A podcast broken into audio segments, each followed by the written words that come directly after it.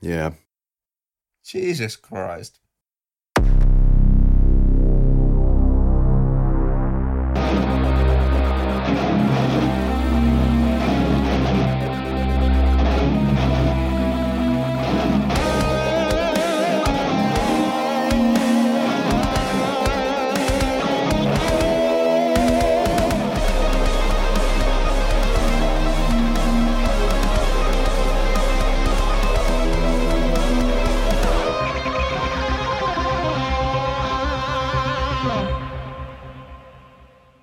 Sono Topolino.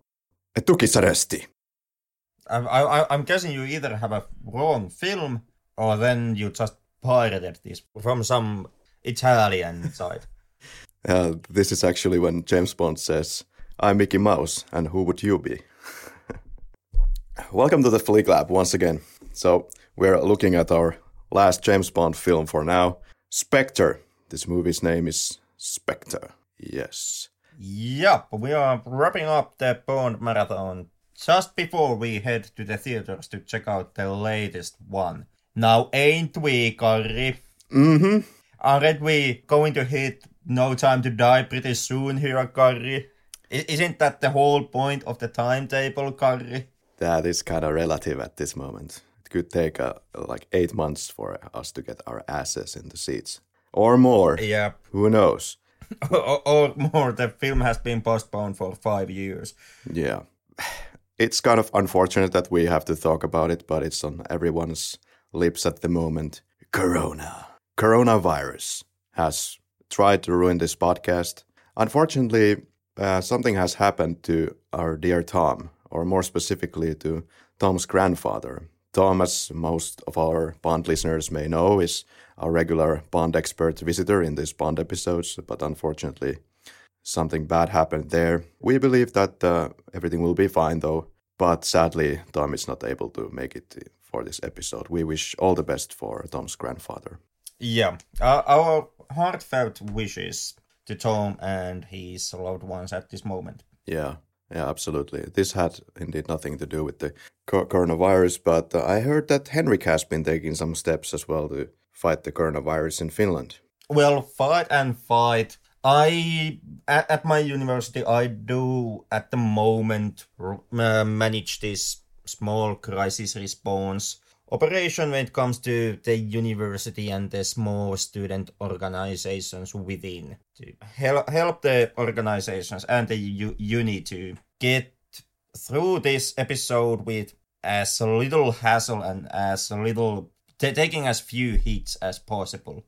Yeah, you hear this warm-hearted film podcaster here. You know, you can you can support our work further by supporting us on Patreon. Wink, wink. by, by by buying stuff from Loot Crate or, or Loot Box or what what what what was it? Yeah, at this time of recording, we still haven't opened our Patreon, but uh, it's on the way. Hey, I mean, I don't, I don't mind if somebody wants to support this. They will be free to do so in the near future. But Yep. In a podcast that last night was apparently supported by the wine industry. I think it's never gonna come to that. I think we made the solemn promise, at least for that, that we're not gonna talk about air mattresses and wines in this podcast or what have you. I, I, I don't know. I, I, I must actually confess. Uh, I was in, in one yearly academic party last night, and I actually end up drinking as much as Bond drinks in his a- average adventure, which which translates into a fuck ton a lot, basically. Wow. like I, I, I, I may have hit some wine bottles pretty hard last night.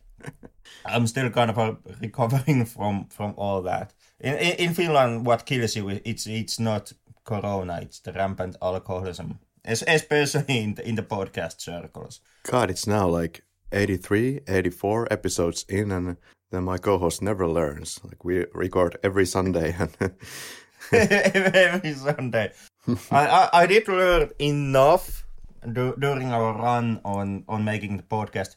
E- enough, enough to to leave the nightclub before it was 4 a.m. oh, good times. I have apparently the best possible ho- holiday uh, ideas. You know, I was planning to go to Japan in about three or four weeks. Well, that's obviously not going to happen because we don't know what's going to happen in the near future if the travel restrictions are still going to be there. And as a plan B, I had another plan. I was thinking of going to southern Italy, not too far from no- northern Italy, mind you, or Italy, in fact. But yeah, the biggest part of Italy that we will get tonight or for the near future will be Spectre. Well, there is this infamous statement that we could kind of start off with. Excuse me, I have to clear up my throat for this jam. Now, I'd rather slash my wrists. I'm over it at the moment. We're done. All I want to do is move on. And then Craig added a slight caveat saying this would be his view for at least a year or two. He added, I don't know what the next step is. I have no idea. Not because I'm trying to be cagey. Who the fuck knows? At the moment, we've done it. I'm not in discussion with anybody about anything. If I did another Bond movie, it would only be for the money, said by Daniel Craig after filming Spectre. Right away after filming Yeah. Spectre, and uh, I can understand his feelings uh, that some interviewer is going to harass him right after finishing the last shots. Basically, the guy is exhausted. And Then again, Craig has said the same thing basically after every single Bond film he did. If I remember correctly, the statements that I'm tired of the franchise, I'm tired of, of Bond, I'm tired of everything started ever since Casino Royale wrapped up. Yeah, I, I guess that's the kind of English spirit that you get every now and then.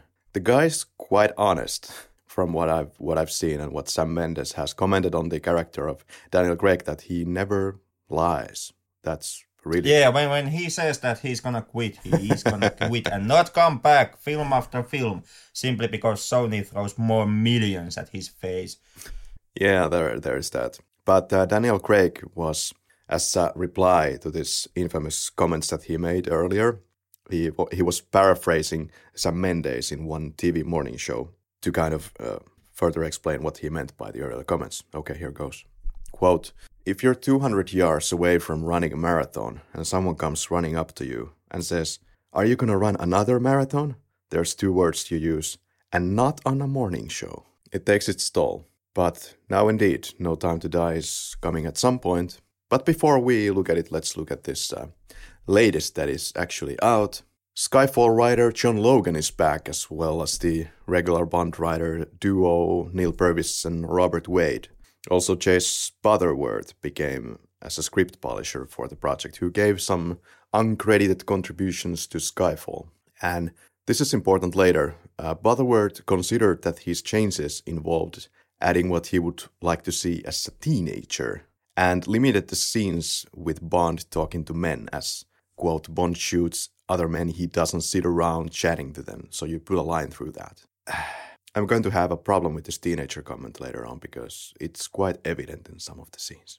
Also, something you kind of have to remember when visiting Spectre is that, well, everybody has has a problem with the comments relating to the film. The movie itself is kind of infamous for the fact that it came out a little time after the Sony email hacks were leaked to WikiLeaks.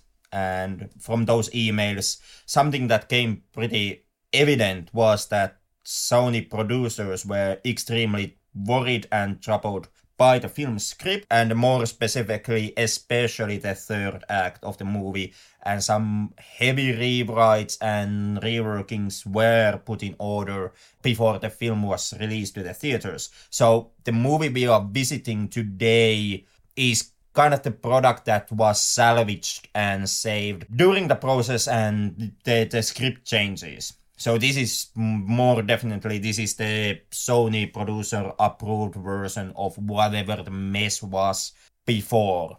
I understand they were still making quite a lot of changes when the shooting was going on, which explains a lot of the issues on, on the film. I'm not sure if the actual early draft of the script is widely available. I, I suppose it is. I haven't read it, I haven't seen it. I, I also didn't find it when I quickly tried to look it up.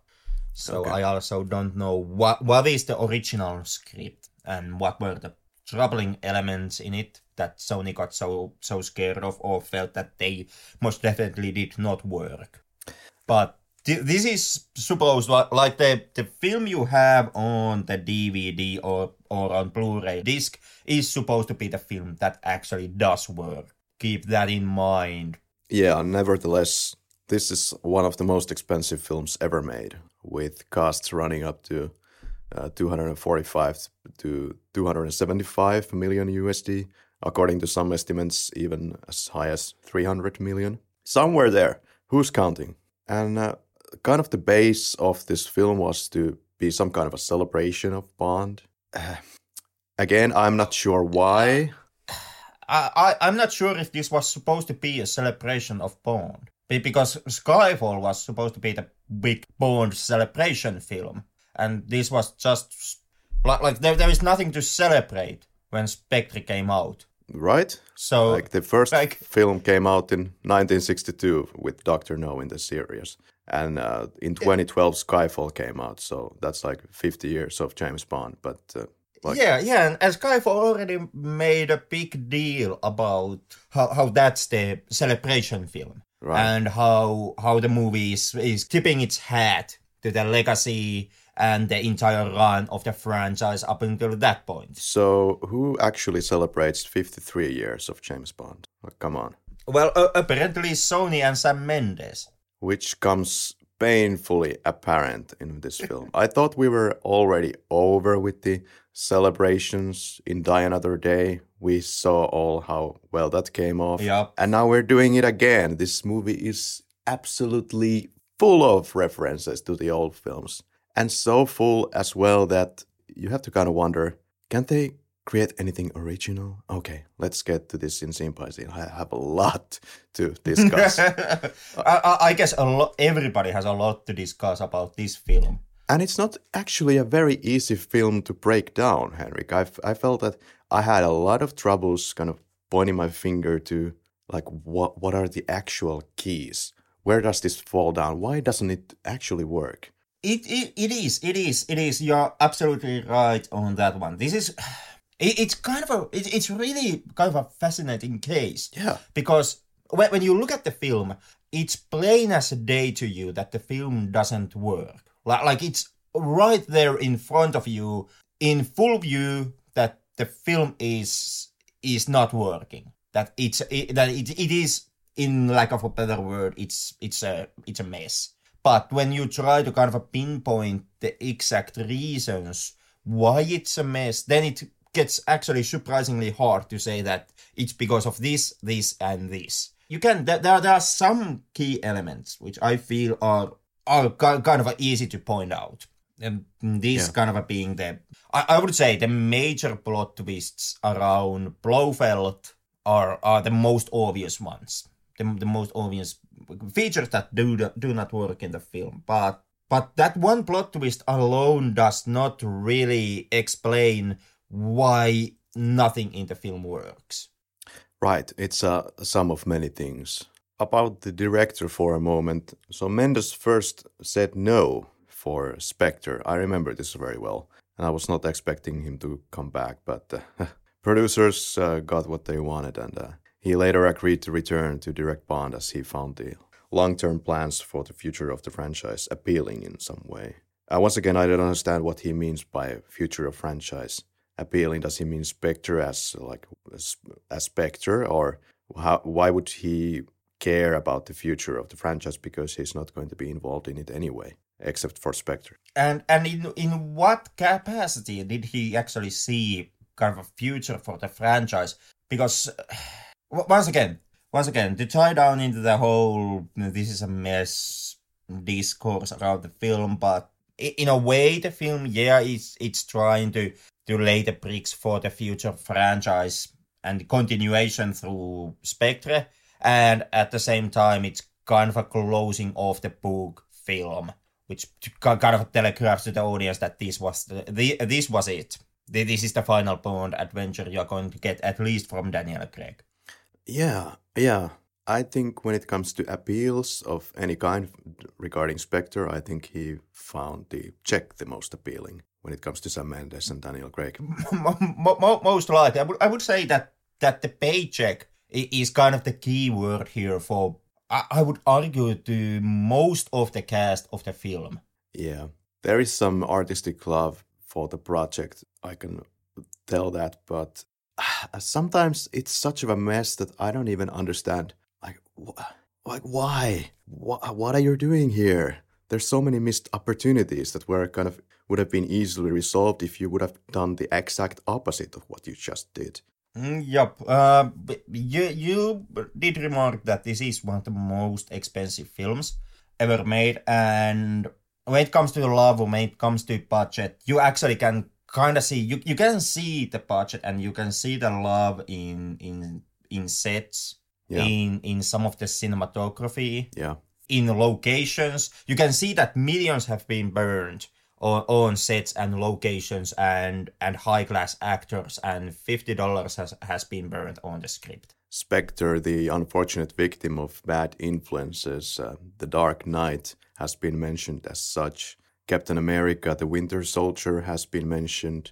Also, Mission Impossible Rogue Nation, although it came out in the same year of Spectre, so I don't know how far that goes as far as influences. But do you see the parallels to Mission Impossible or Rogue Nation? I haven't seen that movie in a long time, and I get all my Mission Impossibles always mixed up. But uh, yeah, I, I see some parallels. Not not that obvious one. The, I, I would say the biggest line that you can draw between Spectre and, and Rogue Nation is the good guys by organization going against their kind of evil counterpart type of scenario here. If if you would take Spectre as some kind of a anti spy spy organization.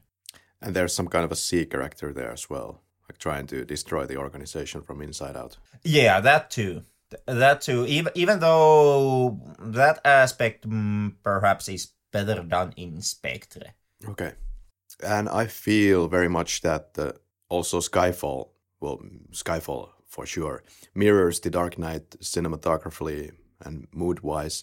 Skyfall is different in structure, where I feel that it still, uh, if I'm not really exactly the biggest fan of the film, I feel that it, at least, that it tightens the rope by the end, although transforms into a Home Alone at the end. But it's still something where you feel the tension as an audience and you kind of you don't necessarily know what to expect when it comes to spectre it's kind of you can anticipate everything that's coming next Now, Skyfall essentially it's the Bond film where Bond goes against a, a psychopathical master tactician. Essentially, the Joker of Bond universe. yes uh, the character of uh, silva who was also believe it or not, or not he was also ham-fistedly tied into the spectre organization who was actually supposed to be some kind of a lone wolf which i think made more sense because because we were living in this age that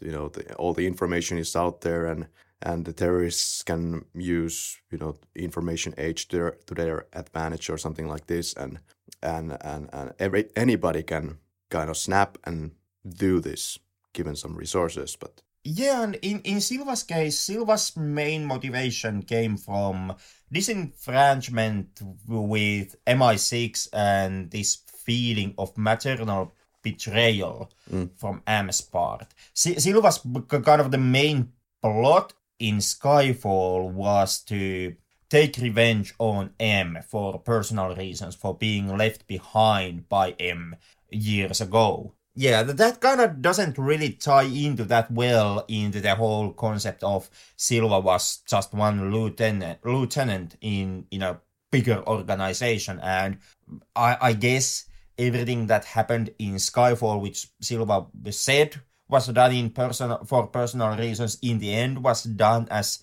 some kind of a 3D chess masterstroke from Spe- Spectre's behalf. and essentially i feel that silva and uh, as well as oberhauser in Spectre, they are doing the same thing they are playing on the weaknesses of the information age i think uh, it's very much the same film that he's making, but uh, albeit a It, weaker. it, it deals with the same core problem. They they take a different approach to the problem. In in in Skyfall, the information age is problem because everybody can get information and then leak it out to the public and control the flow of the information. Like I, I can steal the secrets and then post them on YouTube or sell them to a hostile government. Hmm. And in Spectre, it's still the same core problem, but here the, the problem is more the more in the vein of immoral government can take and steal a private citizen's personal information and control that citizen this way. And how far in the end kind of the trail of breadcrumbs can go. Like who is the final kind of a king figure of all, all the gathered information? And how much power does that ma- that person hold through all the information that he can acquire Sam Mendes, who is known, of course, uh, apart from Skyfall and Spectre of 1917, that he just recently directed and Road to Perdition, where, uh, yeah, he was also working with Daniel Craig on that one. So they have some collaboration history. Anything else from Sam Mendes that we might have missed? when it comes to Sam Mendes' directorial career, I, I would say the most you could get get out of it podcast wise would have been cracking all the jokes about how the dude who made American Beauty is now trying to make an action film, except that Sam Mendes also made Skyfall and actually proved that he can make an action film, making all those jokes kind of worthless. But some, something you can see in, in Spectre is is kind of the Bond franchise also trying to build up its its cinematic universe. I, I get very heavy Marvel made it mm. work. We almost copy it vibes when I when I look at the the kind of kind of the groundwork that Spectre tries to lay out. Absolutely. This is a hundred percent, hundred percent there, trying to imitate the trend. Here it's happening in a well, you will see in a quite forced way, I would argue. Yeah, that the, it it's kind of is, is a problematic when you have made a, a huge ton of films, or at least three beforehand. They all been individual and separate from each other, and then on the fourth film you decide that no, we are going to use the, all all the movies to build up a universe. Right, and that kind of that kind of changes the whole way that you look at the films from the past. It's kind of like uh, some Halloween film makes a retcon later on in the f- in the series, and something happens to a film like Halloween H2O in a way. Uh, and I was actually very much looking for the Daniel Craig films to get out of that that franchising universe thing. Just make just get back to the basics where you were in the beginning and where you've been for the most of the Bond runs and just stop making sequels and make individual great films that can stand on on their own without any baggage or history from the past, just like it always was. But no, there were also rumors that Christopher Nolan would have been directing this film, but it but he turned Spectre down to make Interstellar. And this despite his quote of something something deep love for the franchise. I don't know. Interstellar. You, you well, these are both not very good movies, so you Well, Interstellar still is a better film than Spectre. yeah, might be. Like it's it's it's still quite enjoyable sci-fi yarn, e- even though after all, all, all the hard science that went into Interstellar, I, I guess no Nolan found the undeniable proof that love conquers all, and ben, bends time and space. That it did. Before we dive in, let's still talk about Hoyt van Hoytema. He is now the DP, or the director of photography for Spectre, known also for Låt den rätte komma in, or Let the Right One In. This uh, teenage, coming of age, what have you, vampire horror drama from Sweden, which we watched on one of those Kauhajoen festivals that I organized. I have no recollection of the film. I remember it had some great cinematography indeed. That's about it. And he has also done Ad Astra, Interstellar, Dunkirk. Yeah, he's ki- kind of a I- would say cinemat- uh, cinematographers for Christopher Nolan. Nolan really likes to work with that dude. Okay. And I I kind of can see why. I I do think that that Hoytema's style works well with uh, kind of this also a bit lagonistic storytelling that Nolan himself prefers. Here it comes. Would it be seen by Zine? I guess we really have to reach the point eventually. Who knows? Who knows?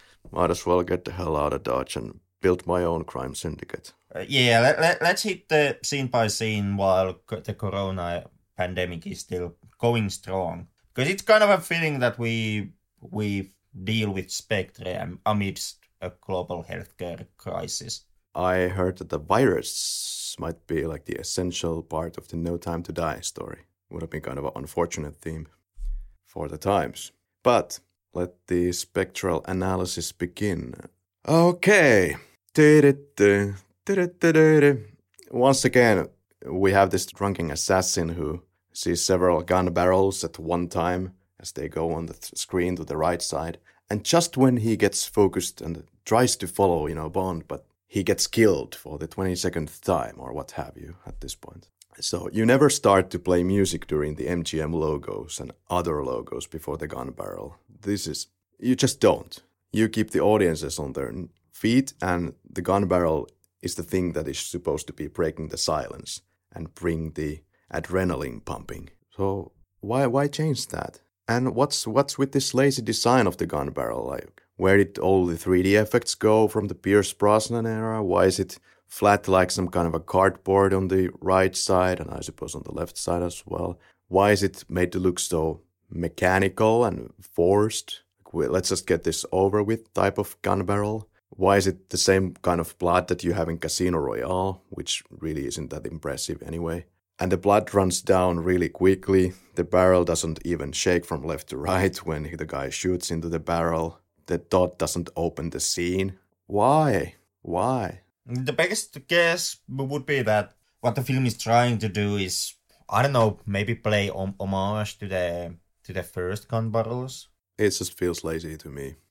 Uh, this is followed by an on-screen text titles, uh, which uh, says that the dead are alive. Why? I don't think it serves any purpose here. Like it was pointed by many people, it's as corny or tacky or useless as putting something in the beginning of, say, Moonraker. The, the, we're traveling to the moon. It would see uh, you. You would see that text on the screen. What kind of a purpose does it give to you? I think it's pointless. Essentially, since the film itself opens into the Day of the Dead, which is precisely actually the, the same goddamn situation. Like it's a celebration for the day when the dead can come from from the afterlife and visit their loved ones in in this world. Right, and I think at the same time it's a nice little reference to the fact that Oberhauser has been supposedly dead for the last 20 years, and the, the past of James Bond is coming to haunt him in the way of the organization Spectre. But still, I think it would have been effect- more effective if you just open to the Day of the Dead and that's it. But this whole Day of the Dead is most likely coming from inspiration from Live and Let Die. So we're starting with the references basically already. Because in Live and Let Die, you have this this uh, funeral for the dead people from is it Jamaica or what? And they have this tra- tradition that it's going to be a little bit happier funeral than what we have been gotten used to here in, for example, Finland or Poland or Europe. We have a very nice tracking shot, begins from one of these skeletons, then gives like a wide, uh, open view of the street and follows one guy dressed in white as he goes along to the opposite direction to the rest of the crowd. And then the camera pans to the direction of somebody wearing a skeleton suit once again with this beautiful lady next to him. More than thousands of extras were used for this scene. Long single take, but not as long as you might think. There's at least two cuts or three cuts when they enter the building. That's at least one. Uh, when it go- goes to the poster uh, in the image, and then when Bond exits the building. And uh, I'm not sure if you can really even tell that they're there, even if when you start to look at them and you know that they're there. they're really smoothly cut. Skyfall cues are all over the soundtrack as well. There's also an interesting approach where Thomas Newman, the composer, was writing music for this film before he even got the actual film because normally how it goes you get the finished cut and then you start composing for that cut. But it wasn't fully the case here. Seems like uh, there has been a lot of rush involved in the project in many levels. This kind of a long tracking that we see in this scene it, it's kind of a pre something 1917 because of course in the film 1917 sam mendes goes full crazy on this and it kind of looks like a entire one long take the entire film.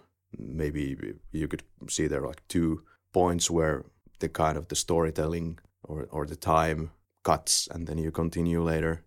But yeah then there is the mexican color correction cliche like of course henrik since we are in mexico we're gonna have this dry heat feeling with this very yellowish tinted picture and you see it in TV series, you see it everywhere in pop culture on the film. Mexico is always apparently shown in this way. Also, I remember in X Files, and to the point where it was starting to be kind of annoying. But the drumming music by Thomas Newman in this opening scene is uh, excellent. I really love how this movie starts with the music. I really love the horns that start playing when James Bond starts to walk on the edge of the building, looking cool as hell in his Tom Ford suit and what have you. That is my favorite part of the film.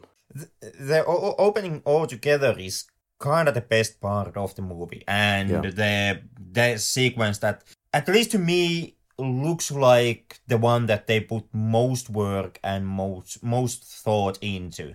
Yeah, yeah, they, they definitely get adrenaline pumping in the opening scene or the pre-title sequence. My problem is only that it's not quite as good as they were hyping it. No, um, there there are there are things that work in in the opening, and then there are things that don't work. In my opinion, what mostly doesn't work is is the action and the the kind of the bigger action set pieces. Yeah, one of my problem is uh, problems is the upcoming helicopter scene but let's talk about that in a moment. Oh boy. Uh, yeah. By the way, Henrik, like random confusing question for you. Which political figure does Daniel Craig remind you of the most? I actually don't know. Don't follow political figures nearly enough to make any callbacks. Vladimir Putin? Uh, yeah, perhaps now that you mention it. Yeah, I think this reference has been made before somewhere. So Bond is, is on the rooftop and crouches behind this small wall and listens on the discussion, which is in Italian. Welcome, Signor Sciarra. When do we blow up the stadium? And then I visit the Pale King, and they drink to death. Bottoms up, Bond says, and then somebody spots Bond, and Bond shoots a couple of guys, and then shoots into the briefcase, which sets out a huge explosion. Most apparently the the suitcase where the bomb was located and there is your compulsory explosion. Oh boy. So we're once again exploding buildings. I'm sorry, I, I understand this is an action film and this is how you basically do action films nowadays, but we're like, what, four or five minutes into the film and we're already exploding a building. And it's basically the same thing that happened in Casino Royale. It's coming down. Now it's destroying the, the adjacent building and there's so much CGI going on. I too kind of had had had a problem with with the building explosions in yeah. in Spectre. I they didn't bother me in, in Casino Royale where I felt that they were still kind of they were still done rather re- realistically. And the when the explosions happened, the Bond's superhuman qualities were not so much in your face. But in in here, you once again you you get the more hokey action movie Bond, where Bond is running away from explosions and running away from collapses and stuff like that.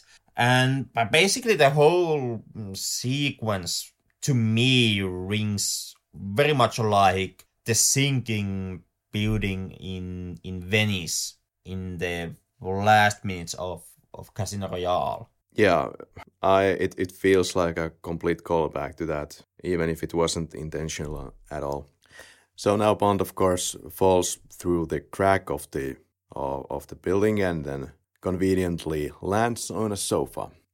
Now, I give credit for this finding for a YouTube channel called Films and Stuff, where they pointed out to a Pixar storytelling rule, which is coincidences to get characters into trouble are great, but coincidences to get them out of it are cheating. And that's what happens with the sofa. I don't know. I actually do think that the sofa is one of the best best things of the film. Mm. And and like not not the sofa itself, but Daniel Craig makes the sofa work because when when Bond finally lands on the sofa, the expression on Craig's face also is kind of a he has this well, how the fuck did that happen? Look on his face. And I, I think that's really what makes the the whole whole scene work. Yeah, of course it's meant meant for comedic value, and in that way it works. But uh, I thought it was a bit hokey. It's hard to explain.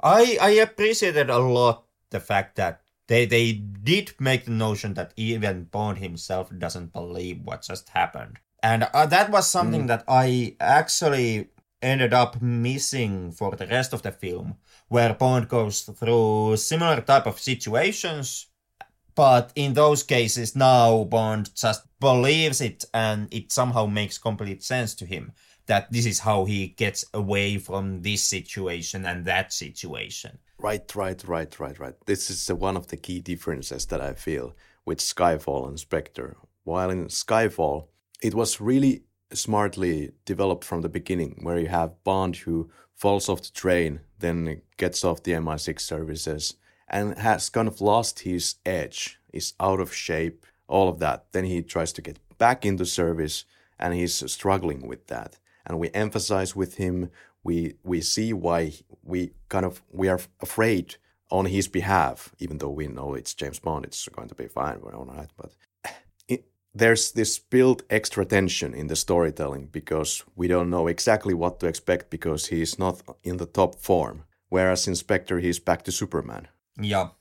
Plane fight. So, uh, one interesting point would be why are they lifting off if Bond is on board?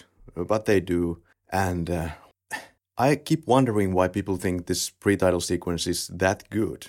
Like it's, uh, it's supposed to be one of the best in the franchise. Come on they definitely. I, I, I don't understand that either. Right? Like they definitely marketed it, it as such, and they do a lot of these things. You know, you know, we have Monica Bellucci, we have a, helicopter fight, which which we have had in like five Bond movies. Okay, not exactly. I will get into the details, but Spectre's action scene problem is that for some reason, like none of these action scenes really get my adrenaline flowing. Whereas in Skyfall, it was working better at least, way better.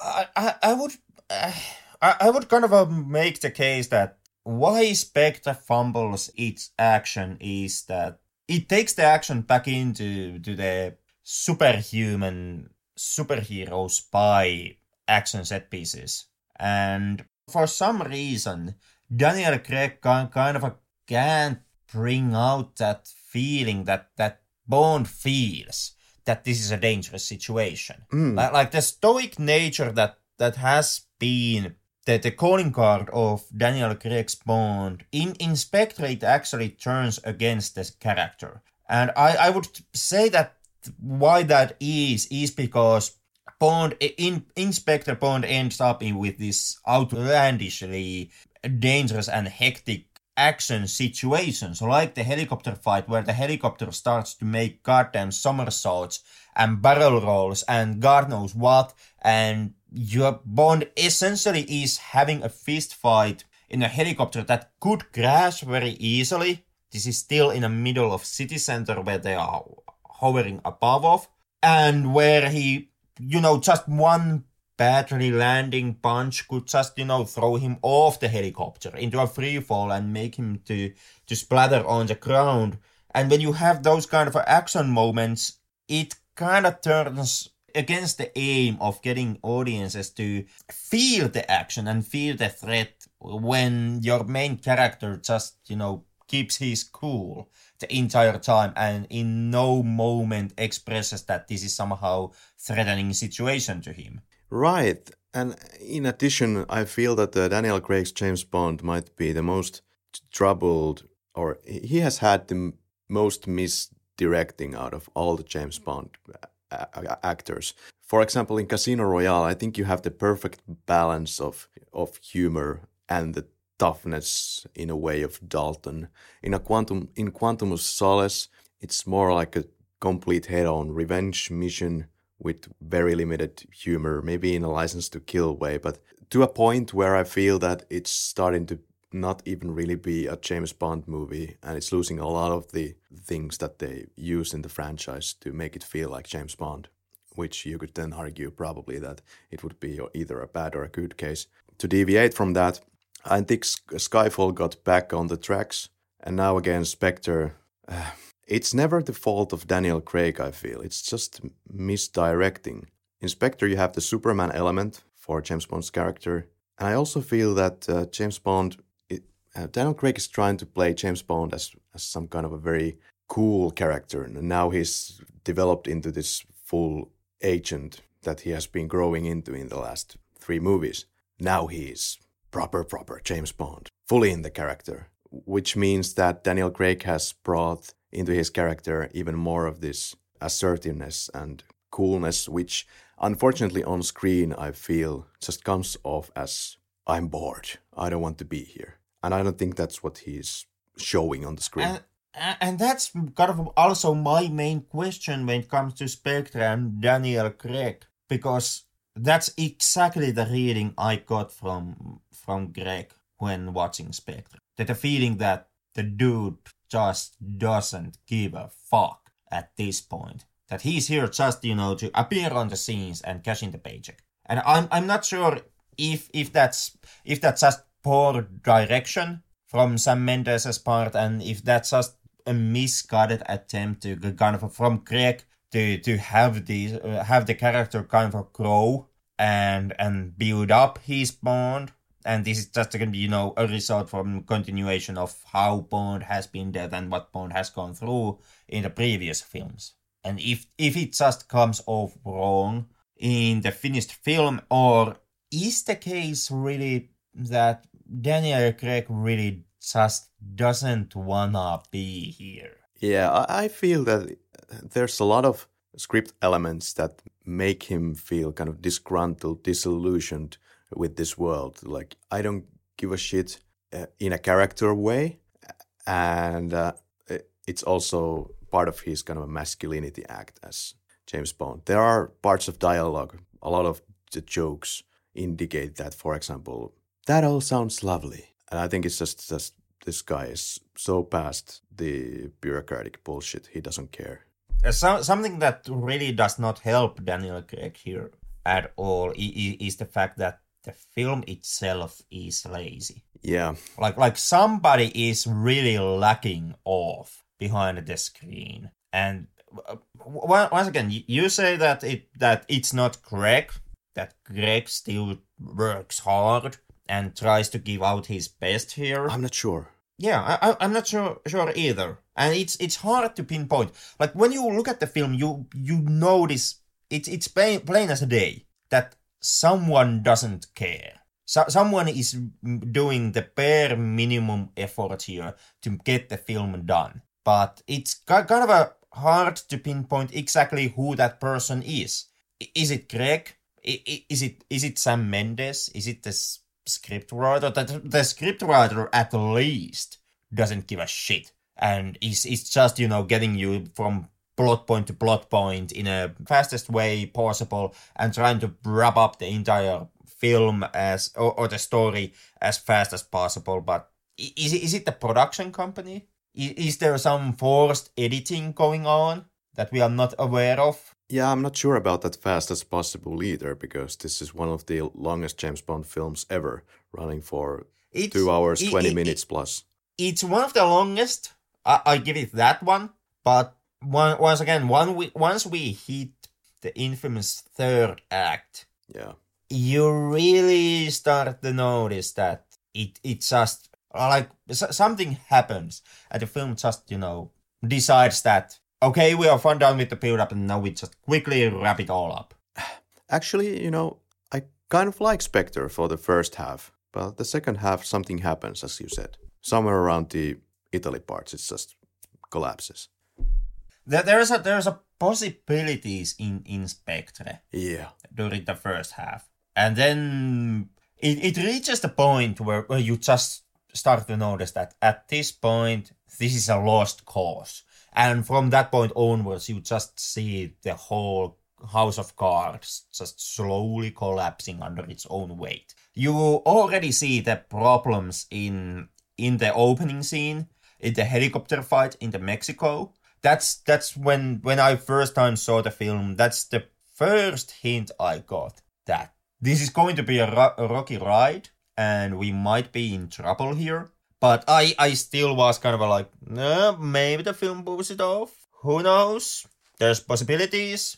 But then in Italy, there's actually there there is an exact plot point that can uh, that I can point to you where I finally noticed that whatever is going to happen with the film, it is beyond help. Like from this point onwards, this is not gonna get any better. This is just gonna be a downhill slope. Did you notice that something might be off when you were watching the helicopter scene? Was that in the theaters or now on the second viewing? It, it was already in theaters in my first experience with the film. Yeah, yeah, yeah. Henrik, what is that? What is it too much too soon? We have already destroyed a fucking building and now we're in a helicopter having these loops. Is it too much?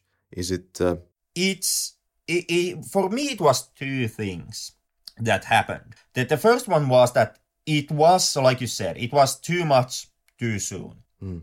and at the same time i noticed that i wasn't feeling it. And when i started to ask myself why why is that this not engaging at all? I noticed that it's it, it comes down with Craig and it comes down with the direction, it comes down to cinematography.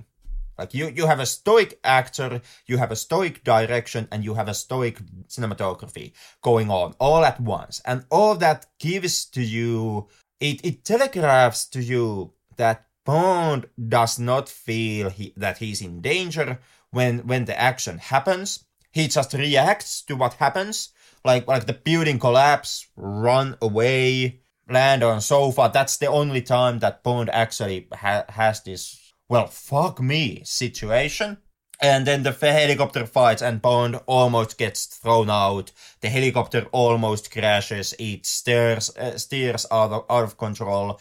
And entire time you're kind of being signaled that Bond isn't feeling that he's in danger and it, it's it's kind of it's it's those two things that to me really makes so that the action just doesn't get to me and in the end as the film goes on and you get more and more of these situations it in the end it starts to to smell almost like like like desperation like you said, it, you feel like the lack of stakes here. Like I said in Skyfall, at least you have this aspect that the agent is coming back to join MI6, and there is this risk that he might not be able to be the best shot in the world anymore. So this might affect on his way of carrying on the mission. Whereas I feel that in Spectre, the character of James Bond, doesn't have any kind of arc whatsoever.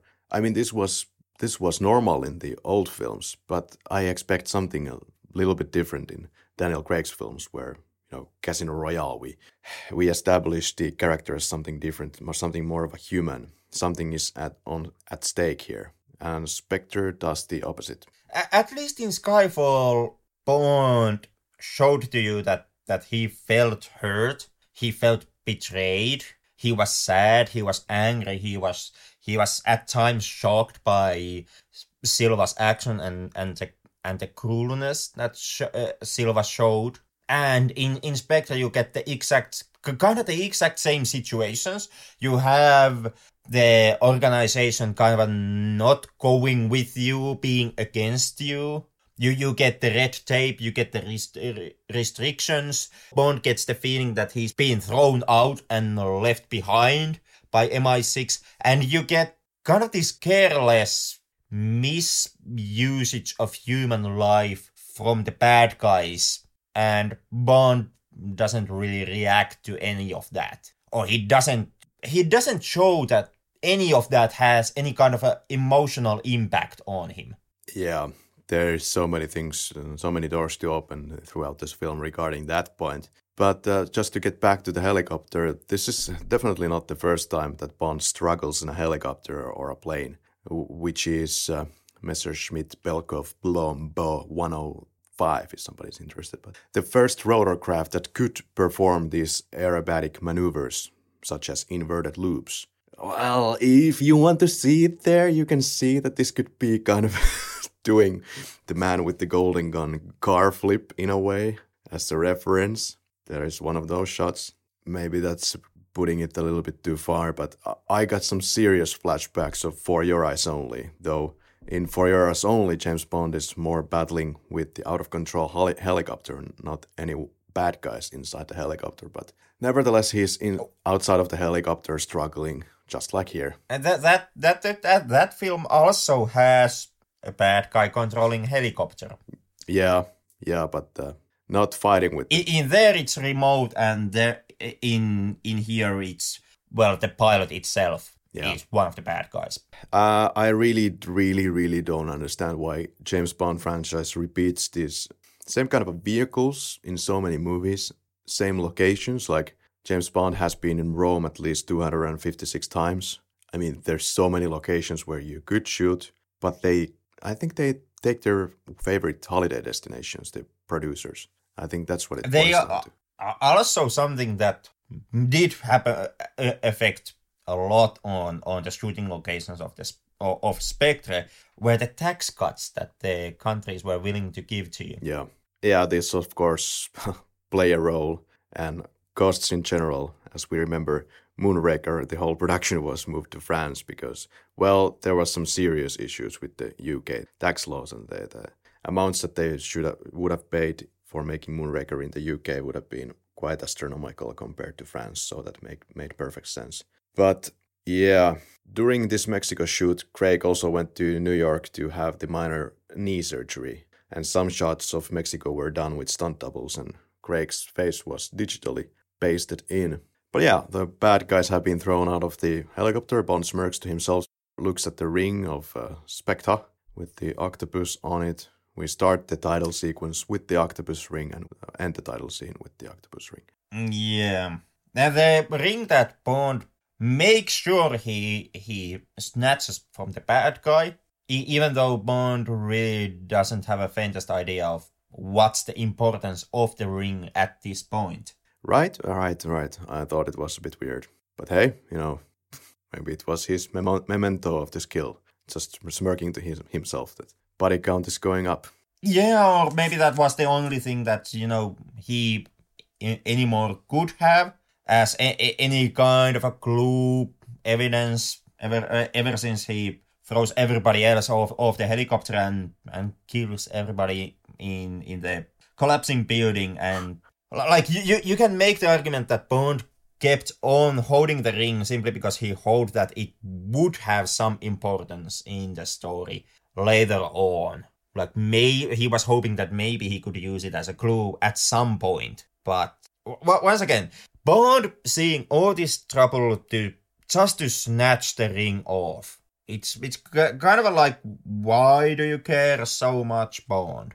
Because at this point, all that Bond has going on for him is just one cryptic DVD message from M, telling him to go to Mexico, and that's it. Mm, yeah. Well, so the title sequence once again done by Daniel Kleinman, as all of them since GoldenEye. Daniel Kleinman, who was working with the company called Framestore Company to bring his vision to life here. There's a lot of digital visual effects companies working on this movie. There's Industrial Light and Magic, Double Negative, Moving Picture Company, Cinesite, and Peerless.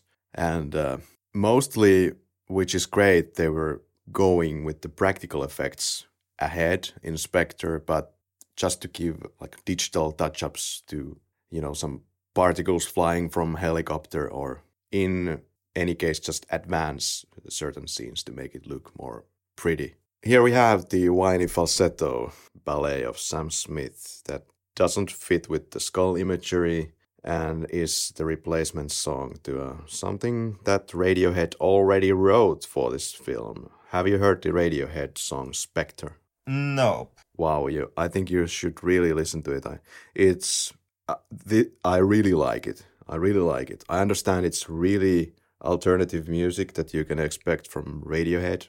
Not very radio friendly, I guess. So it, it was was purely, I think, like a marketing decision to push Radiohead aside. The story goes Radiohead actually had a song from their something that they had recorded before, and they offered this for the James Bond people. They said no. Then they decided between their extremely already hectic recording schedule when they were working on their new album that okay, hey, we are going to write a new song from the scratch. Let's call it Spectre. And uh, they also said no to that, and it was rejected according to some reports as being too melancholy. and Radiohead had something to say about that. Quote, that fucking James Bond movie threw us a massive curveball, uh, said Nigel Godrich. It was a real waste of energy. We stopped doing what we were doing and had to concentrate on that for a while since we were told it was something that was going to come to fruition. I haven't seen the movie and I think they ended up with something more suitable for it, but in terms of making a moon shaped pool, their album, it caused a stop right when we were in the middle of it. So, Sam Smith, your thoughts? I really hate it. like, I don't, I don't, I, I, I'm not completely against the openings, the opening of the film. Like I do like the whole octopus tentacle hentai motif, even though that that might be my own personal preferences. Comes, uh, I don't know, stems from my porn consumption or something like that. But but I do like the the octopus imagery in in the opening credits but that's about it. That's the only thing that i actually do like. The the, the credits themselves are really lazy. Like it's it's essentially it's it's it's scenes and clips from the film kind of recreated throwing tentacles have a switch into a thing now Bond and lady are falling from the sky type of situation and the Sam Smith song. People actually defend writing on the wall by making the accusation that if you don't like the song, it's simply because you are homophobic and you don't like Sam Smith because he's uh, he's he's homosexual. But you you know Smith's sexual preferences aside, I can't stand the song, and I can't stand Smith's singing of the song. yeah, and I, I I can't fucking understand what the hell uh, the the song actually has to do with the film itself. Like, like, like for, for example, to take the chorus of the song. Uh, how do I live? How do I breathe when you're not here? I'm suffocating. I want to feel love run through my blood. Tell me, is this where I give it all up? For you, I would risk it all which essentially is is kind of kind of a like like a love song thing, like telling about your passion towards another person. Without you, I'm suffocating. I wanna feel love, and it's it's kind of like a Western the love to towards who really the random lady that Bond meets in Spectre mm-hmm. halfway through the film, which kinda is just you know your random I I get sex from here, female Bond girl, like there has been in every single goddamn film up, up until this point. like this film's Bond girl is not the love of Bond's life. That was Vesper in in Casino Royale. That was supposed to be the that one woman to whom Bond could have sacrificed his life as a super spy. And when when it comes to when it comes to Spectre, I I don't feel the chemistry. I, I don't see the connection. I really don't don't understand why this would be the lady that for who Bond would be willing to risk it all. Yeah, this is uh, a general criticism of the so-called relationship uh, in the film that it's way too manufactured, way too unbelievable, and so ham-fistedly developed that everybody's just laughing when some romantic is happening because nobody buys it. Yeah, the actors don't really deliver it. Like like nothing that the actors do actually says to the audience that these two characters care about each other.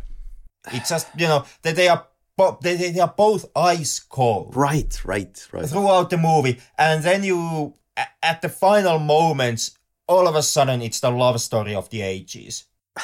This is something that happened in Quantum of Solace. You have two actors, lead actors, the woman and Bond. They are both ice cold, and they don't even go to bed in that film or have really anything going on. And uh, I feel it could play exactly the same way here. And I was kind of, kind of expecting that. You get these reactions from Swann that no, I'm not going to seek for solace or from my dead daddy from your arms or something like that. Yeah, I was expecting that to be like that, that it's going to be completely platonic between them. Alas, but we will get to that later. Uh, this is ki- ki- kind of a Skyfall romance situation also in that in the note that like in Quantum, also here in Spectre, the whole whole chemistry and the whole relationship between the two characters starts from them essentially hating and just wanting to use each other. Like Bond seeks in Inspector, Bond seeks out Swann simply because he ne- needs the next lead. That that's the whole motivation for Bond starting to operate with Swann. I need to find L'Américain.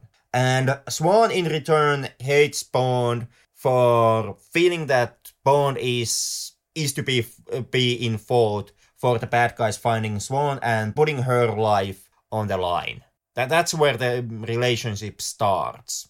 And then the film just kind of tries to convince to you that they somehow find the common note and start to become affectionate towards each- each other. Yeah, when it comes to this uh, whole title sequence, I feel that it it's too three dimensional. If you think about the beginnings of the James Bond title sequences, and I've said it, said this before, I really like that they have this 2D aspect to them, and there's different ways that you can do uh, cinematography. If you're doing a cartoon, you want it to have a certain kind of a 2D appeal to uh, the perspective and that's the same reason i guess why I, I like the old cartoons so much as i do. For example something like the classic age disney like the, the, lion king or bambi or whatever you, have on the plate. And that's the kind of uh, appeal that i remember from the old james bond films. And uh, that's what i'm not finding anymore in this daniel kleinman uh, title sequences. Apart from something like casino royale it's there it has this card theme. It's very. It looks like it it has been painted or drawn. Uh, something you also don't find in in Spectre's opening credit sequence is callbacks to Quantum of Solace, which also becomes kind of a running theme in the film. You're right. Avoiding green everywhere. As as much as you humanly can. Yeah. and that's but like as the film goes on that becomes it, it, it, even reaches a point of being ridiculous Which is something you really shouldn't have done. I mean, if if, if you're going to use something, you could have used green. You could have used Le Chiffre. You could have used uh, this uh, Oberhauser dude. But uh, Silva, who really doesn't, you don't even as an audience feel that he was ever part of Spectre, but Green obviously could have been easily fit into that mold. yeah and it, it kind of a like the, the length the film goes in order to make the audience forget that quantum of solace ever happened at the same time as it's playing this this kind of a calling back to the pre- previous movies game it comes or it turns out to be really ironic when you actually see the quality of spectre Exactly. Now it's it's kind of the same case for Spectre as Quantum of Solace now. I, I would say it's, for Spectre it's even worse. Li- Like when when Spectre came out, outside of maybe me, the whole world agree that Quantum of Solace was essentially a train wreck. I do agree that it's it used to be Craig's worst Bond film. I, I didn't hate it as much as everybody else, but the common consensus was that Quantum of Solace didn't work and it was hot garbage. So I, I do get that Spectre does may, wants the audience to forget Quantum of Solace, but oh boy, it would have worked better if Spectre would have been a better film. You know, these audio description tracks on the Blu rays nowadays, or maybe also DVDs, where you have this guy telling what is happening on the screen for the people who have a vision Im- impairment. Yeah, that's that's kind of nice feature. Also, you can kind of build your vocabulary if you're just listening to it, even if you see normally. There was this part during this title sequence, sequence that kind of made me laugh. Quote, the octopus tentacles wrap around a nude female figure, and Ralph Fiennes as M. that would be some disturbing imagery. Altogether, uh, octopus tentacles wrapping around a nude female body is, I would say that that is something that the Japanese has forever tarnished for the for the entire world. So maybe not use that image ever. like cross that one out. Sam Mendes for the next film, I whatever it's gonna be, you know, it, it, in the in the planning meeting, please cross out the part which has nude female body and octopus tentacles. you you don't want to make be making those connections. Or naked Ralph Fiennes. Or that either. Altogether, nakedness and octopus tentacles, that's a no-no direction. We get to Ralph Fiennes' office as he's playing M. We were just discussing Ralph Fiennes a lot in the Coriolanus episode. If you haven't listened to that yet, uh, I heavily suggest that you do. Merger with MI5 is about to take place, of course, and uh, Bond is grounded from all operations indefinitely. I get this Goldfinger vibes from this. It's kind of a similar office discussion as you have after the Goldfinger incident at the pool area. Max Denbigh is C. Why does Bond call him C from the beginning? I have no idea. But then later on, as the story progresses, everybody's calling him C. So I guess it kind of catched on.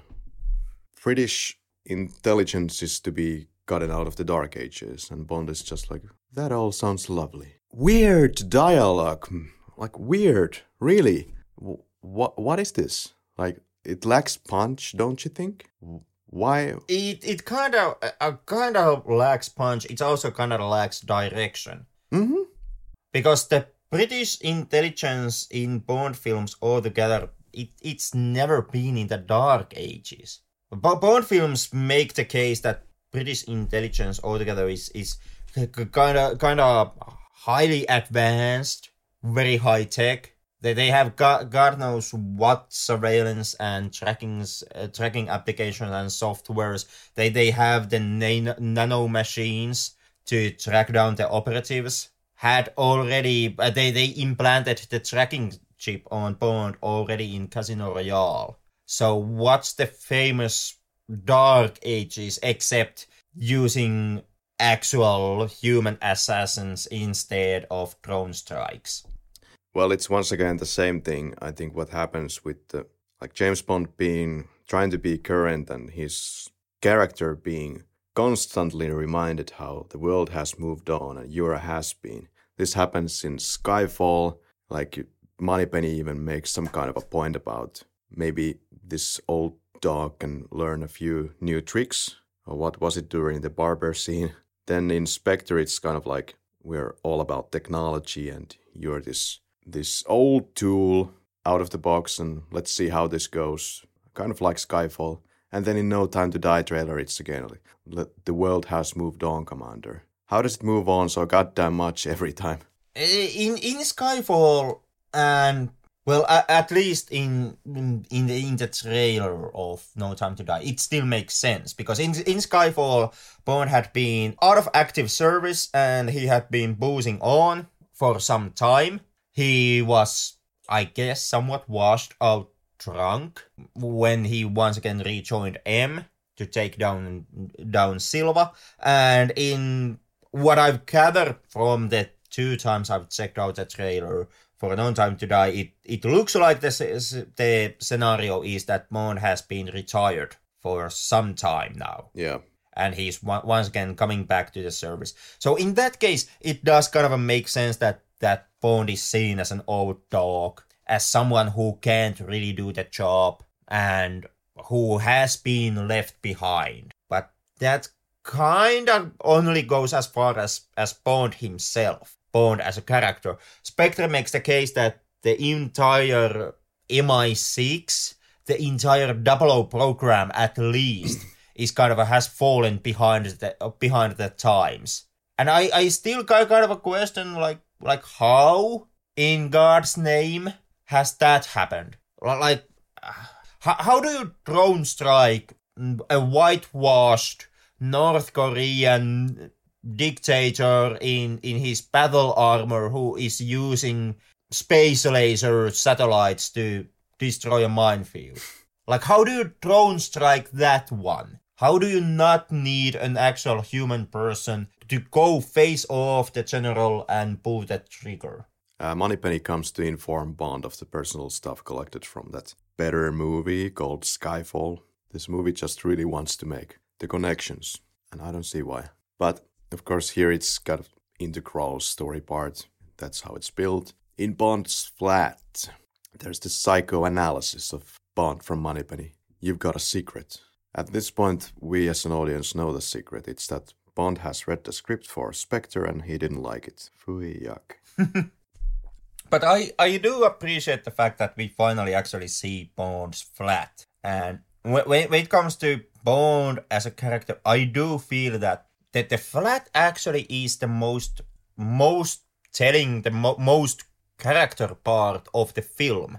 Because in, in here you see this, you see this lavish apartment which has a big view and which must cost like a fortune and then you see how Bond just squanders it completely and do, not, doesn't own any furniture, doesn't own even basic groceries. It's just a bottle of scotch and and a TV. But uh, like the flat is is, is so so bare bones and so unappealing that Bond couldn't even bring his casual conquests into the apartment.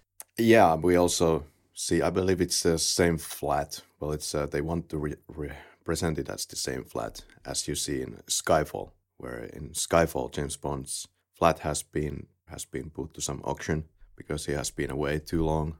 And the flat, yeah, it's kind of everything that I always expected the James Bond flat to be. The kind of he's always on the go, and I suppose that's the reason that that his flat looks like a garage. I I took it that it's simply because James Bond, especially Daniel Craig's James Bond, is kind of a, broken man inside. Okay. There's the there's a running theme of of the toll that James Bond's job takes on him, and and the fact that his role as a government assassin who has to go on these larger than life situations and has to constantly kill people is kind of a eating him up from inside. You you see this in Casino Royale where he tries to deal with the with killing two persons by going to his bathroom, looking at his mirror reflection, and just quickly coughing down a huge glass of scotch. Like kind of a drowning his emotions and his feelings. You see it in in the way how Bond integrates outside of MI6 after he's being shot down, where he's just immediately becomes washed up drunk, who has way too much time on his hands and doesn't know what to do. You even kinda, kinda get it in Spectre, where where M gives his speech about how the license to kill is also a license not to kill. How there is a disconnect between something like ordering a drone strike and you being there in a person, looking someone else into the eye as you pull that trigger and kill that person. Yeah. It's that broken character And it also makes an interesting point because outside of his flat, James Bond is always very into this lavish lifestyle, but it doesn't show up in his flat in any way. No, it's, no, it's it's almost like a it's almost like a shell that James Bond u- uh, uses. It it kind of is is once again it's it's the Casino Royale situation where he has his game face on and all, all the nice things, all the hot cars and and the tailor-made clothes that he uses they are just a bluff which he uses to hide what he really is. That's right. This M on tape trick what to say about this. This provided to mailbox after she has died in that Skyfall movie. And she's explaining that if, if anything happens to me in the movie Skyfall, please find a man called Sam Mendes. Just kidding. His name is Marco Sciarra. But this is a stupid idea.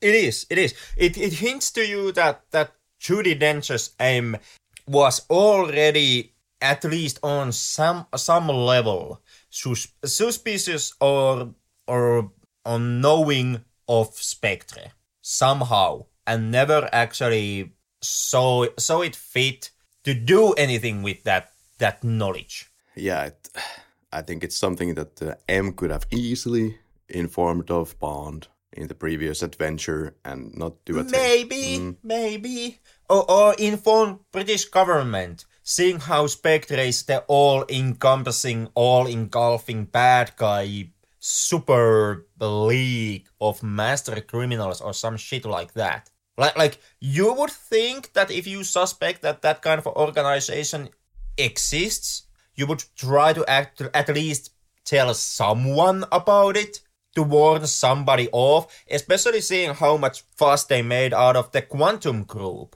just previously. And and Spectre is supposed to be Quantum on steroids.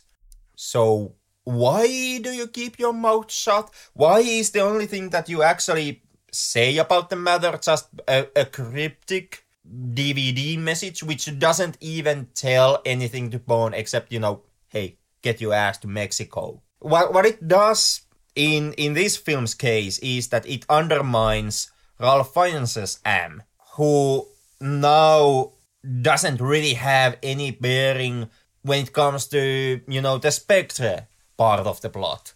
M is in in here. M is almost solely tied down to the Nine Eyes plot, which yeah ties with Spectre in the end, but for the longest time those are two separate plot lines. And when it comes to the larger plot line, investigate Spectre, M has shit all to do with it it puts M in a really weird position. Like, is he protecting somebody from Spectre and he's giving the green light to kill somebody from Spectre only after somebody from Spectre has killed her? So Bond's been tracking Sciarra ever since Skyfall script ended, and he's going through the Skyfall files now from Moneypenny. Order of temporary guardianship, it says. Bond forgot who taught him half of his spy skills. He just can't quite remember. And that also causes that he just quite doesn't give a shit throughout the runtime of this film of who Oberhauser is. Oh, that's how it feels to me. I, I, I kind of felt that it partly worked here. That the whole Bond is adopted a thing. It's it's mostly because it was already caught to light very quickly in Casino Royale, where Vesper makes the notion that Bond most likely is adopted or has been in in some part of his life, mm. and that that kind of could lead into why Bond feels disconnected from the world and why he why organizations strict structures like like MI6 army would appeal to Bond and why something like MI6 would be eager to recruit some, someone like Bond to their ranks. So on, on that level, the, the, the adoption, I, I did feel that it quite fit the story. And it, it wasn't ham-fistedly shoehorned in, into Spectre's plot. What the film does with the adoption, however, is a completely different case. Right, because it really doesn't do much. It could have done something, but then in the end, it's like, ah, yeah, we need to break it down. Well- but yeah. Yeah, it, it yeah. So MI6 HQ has been destroyed.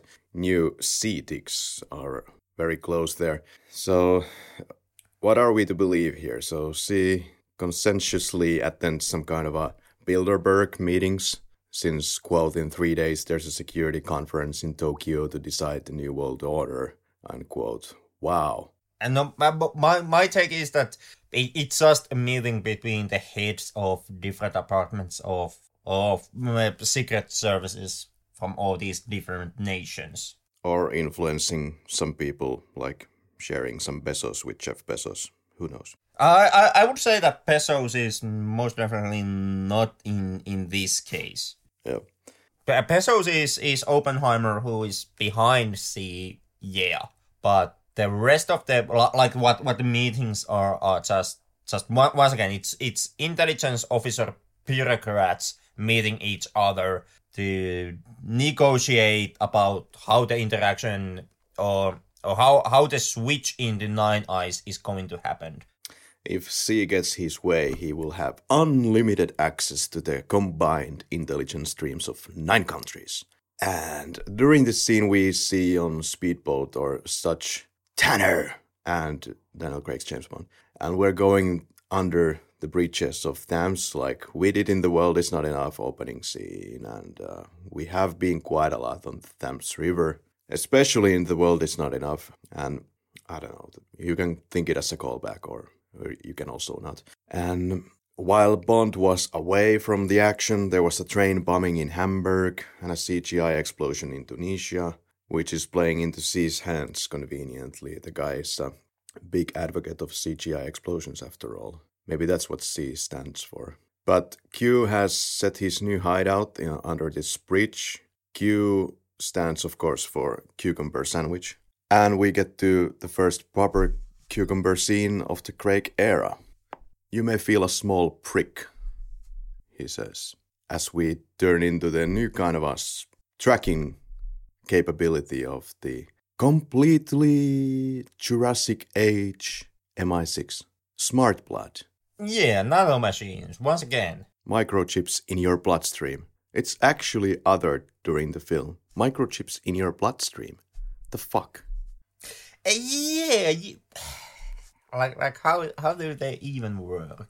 And if i- i- if you take Spectre on the question, they barely actually do, or if they do, they don't actually do anything because the whole smart blood thing is something that the film really does nothing with. Kinda. Why, why does it have to be blood? Anyway, Uh, why why does it even have to be there?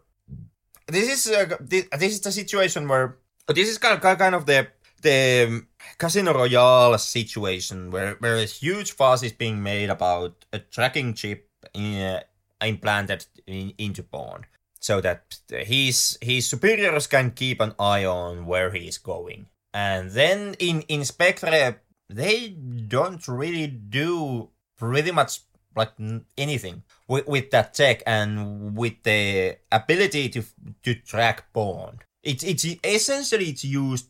Is it only once in in the film where somebody actually really uses the knowledge of being able to track Bond to arrange a meeting with Bond? Like does Q use the smart blood to be able to find the clinic and have a meeting with Bond? yeah, that's what I would heavily suspect. But then again, why can't it be just some kind of a regular microchip? Okay, Bond would use a knife and try to take it off, but smart blood.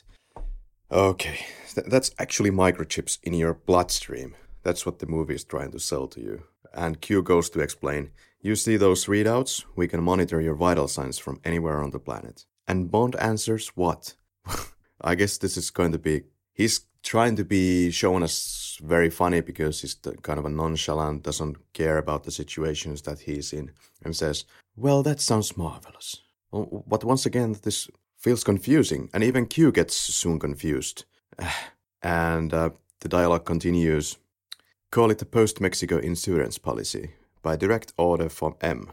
And Bond responds, I completely understand. So, Then they also play some quirky Bond theme variation in the background, and Q gets all confused at this point. I don't know why exactly, but he does, and to be fair, Bond replies are quite puzzling, and I don't even know what the hell for. Like, what is Q supposed to feel at this moment? I guess Q is just confused that James Bond is acting so warmly to all of this information that he's going to be tracked, but uh, their response responses from Bond are a bit puzzling. And Bond gets a watch, and the watch is supposed to only help with the punctuality issues. It tells the time, and it's suggested, therefore, that it's not supposed to do anything else. And five seconds later, the movie explains that it has a quite loud alarm, if you know what you mean and Bond thinks he knows what he means. So this then suggests that it is actually an explosive, and we will see that it is an explosive. But the fact that it is, it, it ruins the joke just five seconds earlier that this is just telling the time. That would be nice. It, it would have been nice, and it would have also been keeping with the cue of Daniel Craig era of James Bond, because in the previous films, Q has been shown as a really kind of a low tech character. Skyfall made made a big notion about how the only thing that Q gives to Bond is essentially is a fingerprint locked gun, and that's about it. And that really isn't anything that big. That's really low tech in today's day and age. Yeah, I kind of like that fingerprint detecting thing yeah, I remember that you hated it in License to Kill, but I think it's one of those low tech devices and something that kind of makes sense to have. It it works in in Daniel Craig's universe of Bond. Okay. And I I do like the fact that that in in these more, more modern Bond films, Q is not some kind of a gadget wizard who has like, like I, I have been more than ready to get rid of exploding watches any kind of a laser cutter watches, any kind of a magnetic shoes, grappling hook belt bucklers, and all, all this other, you know, spy gadgetry bullshit that usually goes on with Bond films. And because of that, it's kind, of so disheartening to see that what Spectre does is once again fall back into the old tropes. Give Bond a supercar that has machine guns once again implanted into it. Give him an explosive watch. I didn't need any of that. I was actually quite happy to see that the franchise had finally let them go. Yeah, and you know what? It, it, uh, it's so confusing also in the car chase sequence later in Italy. You have a car chase, but uh, what this massive amount of things to discuss about it. But the main thing is that you know they both have well, Bond has gadgets in this in this car, but then they're not really used except at the last second. And it feels like the filmmakers are kind of like question marks throughout the street chase. Like, what the fuck are we gonna do with these cars? Because they don't have any tricks up their sleeves, or they, or that we don't want to use these tricks because audience expects something more grounded. Uh, and because the rest of the film also is, or at least tries to be, grounded, at least on some level. Yeah. Like Spe- Spectre as a movie, it doesn't go into the the goofball extravaganza direction of of Brosnan's Bonds. It, it doesn't throw you another bad guy who also has a supercar, so you can have a supercar missile fight on an ice plane field. It, it, so Spectre kind of it gives Bond a car which makes Bond way too strong against his opposition if he would be able to use it. So now Bond has a wonder car that hasn't loaded any bullets into it, so he can't use the miniguns. Yeah, when it comes to this exploding weaponry, so Bond gets an exploding watch. While just in the last movie, as, he, as it has been famously pointed out, he was just told that they don't really go for these exploding pens anymore. But I guess uh, exploding Omegas are still on board. I, I, I guess consistency is something that really exploded in the script. yes. Continued dialogue. May I remind you that I answer directly to M. I also have a mortgage and two cats to feed. Well, then I suggest you trust me for the sake of the cats. Which has Bond threatening you and his livelihood. Basically, Like a good chump he is. you could make that stretch. Yeah, and finally, Q reminds Bond that during Spectre, there might be an odd drop in blood logic for 24 hours or 48 hours. Moneypenny at her desk. So she receives something from an admirer. There was something underneath that package. What was it again? She gets a cell phone. Yeah, I guess it's just crap to keep in contact with with Bond. M is of course too prestigious to check on Moneypenny's birthday on Facebook, and uh, Moneypenny feels very offended. Bond takes 009's car, and Bond goes to the funeral of Sciarra. Sciarra. It's written in this film as S C I A R R A. Funnily enough, when it's written in this way in Italian, you would pronounce this then as Sciarra, but it's always pronounced as Sciarra. Some Ita- Italian people were not impressed with this throughout the film. It's it's nice to see that not just uh, us, but an, uh, also a three hundred million dollar film production can have some real problems with pronouncing names. All the money in the world and still can't pull it off. Oberhauser leaves the party widow's days. There's a life insurance offer from James. And Bond says, I hear the life expectancy of some widows can be very short. You remember what happened in Casino Royale? There was this certain line, quote, Well, I understand double O's have a very short life expectancy. So what is up with this constant referencing and so randomly? Like, at least I am pulling this as a reference to Casino Royale. God. Uh, then we go to Widow's home. Lucia Sciarra, played by Monica Bellucci. Everybody that said that she's kind of an older Bond lady, and, and due to that only, she's an interesting choice. Well, of course, she's also Monica Bellucci, so these two factors. And the funny thing is that she's the perfect match age-wise for Daniel Craig, as Bellucci was born in 1964 and Craig in 1968, so they are roughly the same age. And by God, I would have loved to see these two guys at the end of the film driving with the Aston Martin to the sundown, sunset, whatever it was, to the end credits. Same here. Th- then again, then again, after all the fuss was made about Bellucci appearing in the film, you get what five minutes of her Of course, yeah. in total. Yeah, naturally, that's how it goes. Like marketing hype just as well as it was with the Day of the Dead. Although I kind of like that, but mm. Yeah, and and to kind of top that off, you I, I would say character wise, you would have even had had a better chemistry with with Craig and Bellucci's characters than what what you have with with between Bond and Swann. You would have had kind of sort of the, the same starting off point. Bond is is present in in somebody's death and that that death kind of puts the lady's life in danger. Swann is in danger because of his dad, and and Lucia is is in danger because Bond threw her husband out of a helicopter. So that the starting po- point is is the same, but where where Swann would have essentially been better off if Bond would have never actually shown his face to her. Lucia is somebody who actually would started off being somewhat dependent on Bond's protection and and being around with Bond, since her name now is on, on the Spectre hit list. Mm-hmm. that would have actually been interesting to follow how it would turn out. Yeah, there's actually stakes here in a way. Yeah, of course, all that being said, I never actually understood why Spectre now want to kill Lucia. Big Like, I, I, I get that uh, from the film's point of view, the driving motive would be that Spectre is closing off the loose ends now that Mhm. it no longer no longer has its lieutenant, and they want to keep Lucia from you know going to the officials and spilling the beans.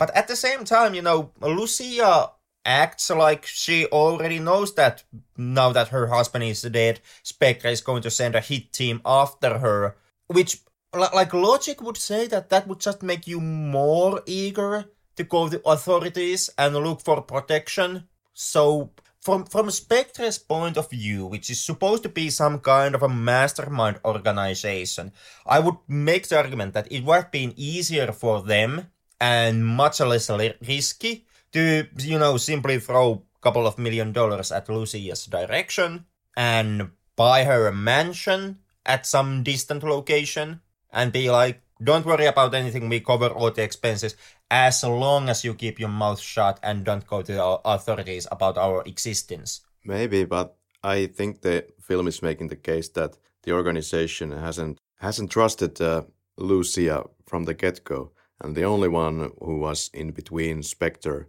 and her was uh, was uh, her husband. And now that she he's gone, he's uh, she's going to be taken out of the way just as a precaution. Mm, yeah, well, could be, could be. Monica Bellucci actually auditioned for the role that went to Teri Hatcher in Tomorrow Never Dies, this uh, very unfortunate movie where, well, this was actually one of the better parts of the film where Teri Hatcher would play the old love interest of James Bond. And uh, then just one day, Teri Hatcher's character left James Bond because of James Bond's lifestyle, which is, uh, m- quote, murder on relationships as it is. And yeah, Monica Bellucci was supposed to pull that role off, but instead the producers, for whatever reason, then went to Teri Hatcher. And Brosnan had a lot of issues apparently with Teri Hatcher during this film. Probably a lot of this is thrown out of the proportion in the media, but uh, Brosnan said about Teri Hatcher that she was not on schedule at the shooting locations, and this behavior started to irritate him. Later, it was, though, brought into attention that Teri Hatcher had also had some kind of a morning sickness and she was pregnant, so this might have contributed. But uh, Brosnan said some not very nice things towards Teri Hatcher during the shooting. And also, he had nothing very good to say about the producers after, at least when he left the James Bond franchise. I'm not sure, but it, it was pretty bad what he said about the producers, like mm, about making the decision to go with Teri Hatcher. Of course, this is a very artistic scene. There's opera singing for the background, which suits this well. But um, when we have the shot where Monica Bellucci is uh, on the foreground, expecting to get killed by the pool or what you have you outside there. So Bond is kept out of focus uh, when he shoots the baddies, and then he comes to frame, pretty much to the same level as the widow, Lucia. So the limited depth of field is here still for no particularly good reason except for the fact that it's one take. But you see Lucia on the left side and she's completely on focus. And then on the right side, what you feel like is Daniel Craig just opposite of her, not in focus. And I I think this doesn't work too well. Of course, later they focus on Craig and then back to Bellucci and they have to do this thing this uh, depth of field effect could have been done digitally to avoid this problem, but you know it is what it is. A bigger pro- problem than the than the depth of field here is is kind of kind of the ongoing chemistry and more notably the ag- aggression between Bond and Lucia, which actually gives the love scene kind of a rapey vibe. Oh, okay. I didn't think about it here too much. Of course, Bond was once again pushing his own self interests there, which, which is really clear. But I think. Well, th- there is the, the whole Lucia is seething with anger and being afraid in the situation, since Bond has just, uh, to quote her, signed her death warrant.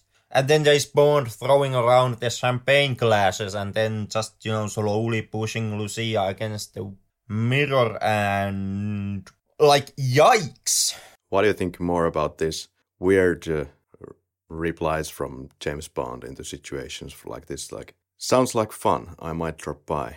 I think it's funny. It's a stupidity, but kind of lacking punch again in some way. It, it does, and it, what what it also sounds like is that Bond doesn't realize how dangerous the situation could be. Yeah.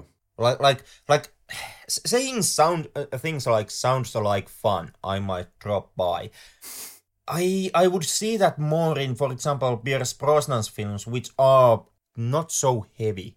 Like where where there's there's less weight in the world of the films. They are more adventurous they are more casual they are more fun more energetic. And i could see that in that universe Bond could really hear about a bad guy, evil meeting thing, and just, you know, decide that carelessness, carelessness to the wind.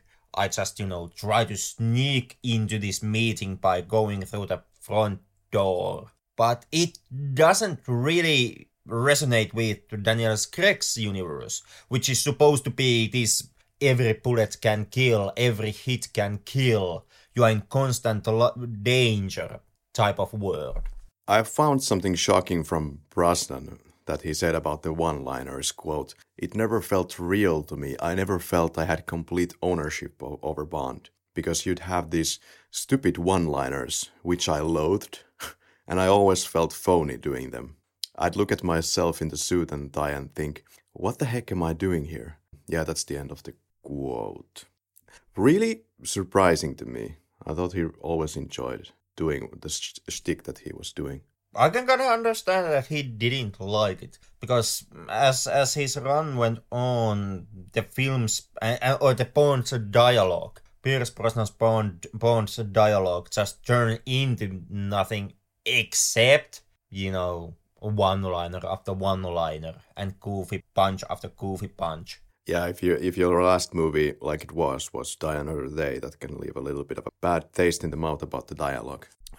Once again, it's probably not intentional, but when Bond leaves Bellucci, it reminds me of Brosnan's Bond uh, leaving Rosamund Pike character alone in this swan bed in Die Another Day. Even though not the angles are not exactly the same, but uh, yeah.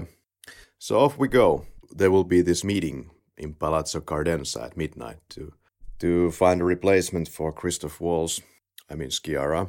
Bond talks a little bit of Italian, as we noted in the beginning of the episode. And there's also all these different elements that are, once again, explained about the Spectre organization. They control drug markets prices, and they're trying to control different things to their advantage around the world. There's the feedback from the microphone, and uh, Oberhauser arrives into the room. This scene does not work visually because when he arrives, Oberhauser is shown always constantly from above, from being below everyone's eye level. So this makes him seem not menacing at all. Like it's more like a sweet uncle, just like he actually plays the character, god damn it, apart from being doing the violent deeds, like with the drill at the end. Jesus. And this is one of the scenes that gets the biggest respects one of the biggest respect is coming from the cinematography of the scene. There's nothing wrong with the cinematography per se, but there is the problem that I think that Bond is above this bad guy, and I just don't feel the dynamic working. Uh, you're trying to introduce somebody who is the, the biggest antagonist James Bond has ever faced, and I just don't feel it. I kind of did get it precisely cinematography wise. Like on this situation, it kind of makes sense that Bond would still be on to- on top of Blofeld, since Bond is not yet aware of who Blofeld is, and therefore can easily see that or, or believe that Blofeld is nothing more than just once again one bad guy leader who he already has killed two of so on, on, on that uh, regard, I can I can kind of see where where the cinematography and where kind of a Bond's position in this moment still would come from. Mm. It's like a menacing introduction. It's good play with the the shadows. It's just uh, maybe it's all about the portrayal of Christoph Waltz. That it... por- yeah, yeah, Christoph Waltz does not work in my opinion.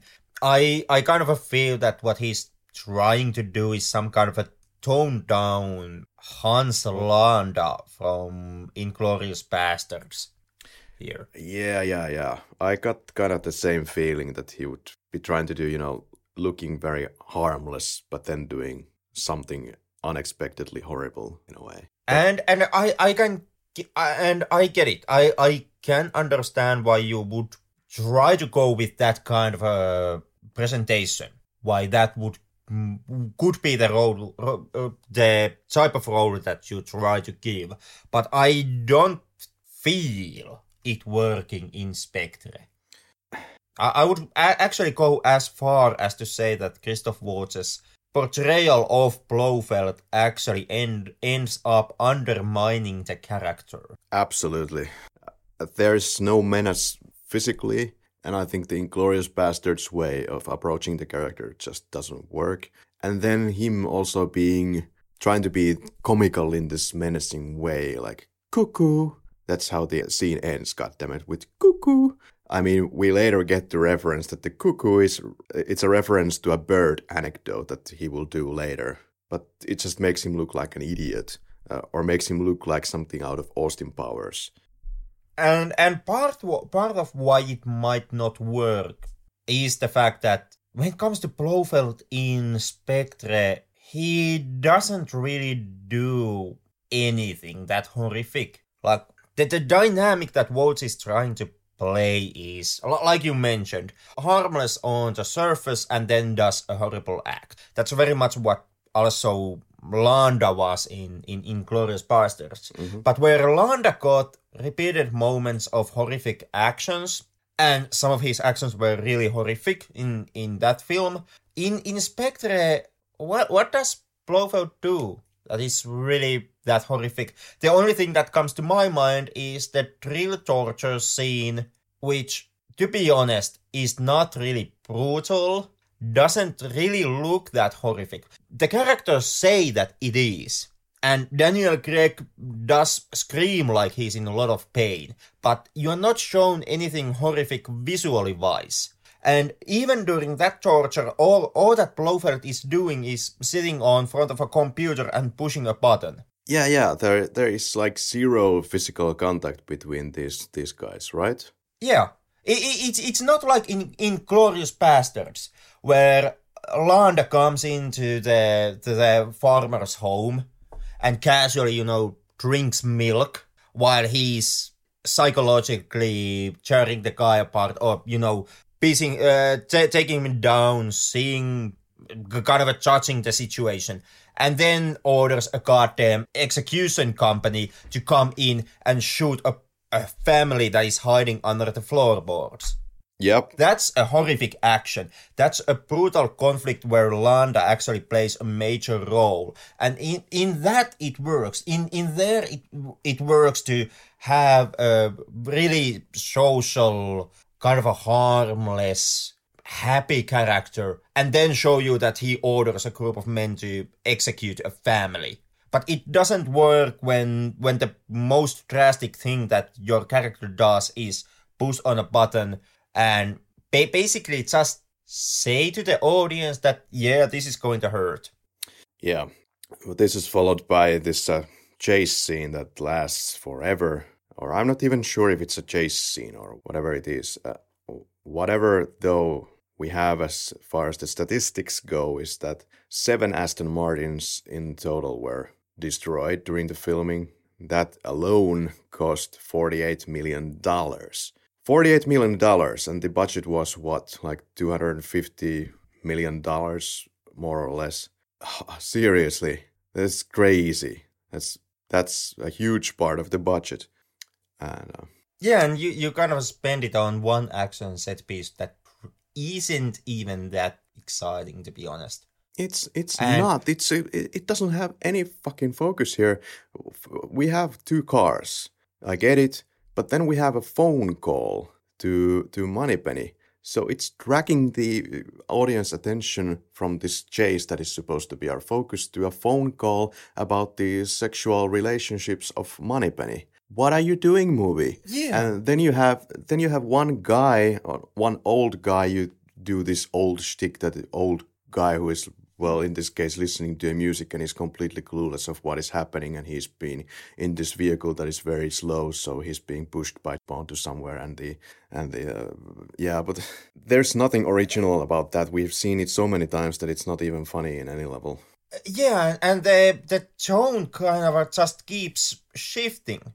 Like the the chase starts from the Spectre secret mansion, where you actually see a brutal murder of of one of the Spectre lieutenants. Then and from there you end up to the cars. The chase proper starts. So you are still in this this is a really dangerous situation. You just see saw a horrible murder, and then it all of a sudden it jumps into in, into jokes in the middle of the chase.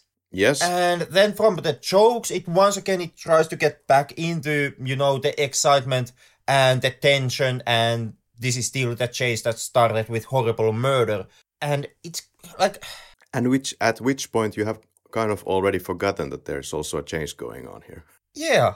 And it's funny looking at they spend a lot of time just following these cars on the streets of Rome and nothing is happening in those shots. Like absolutely fucking nothing.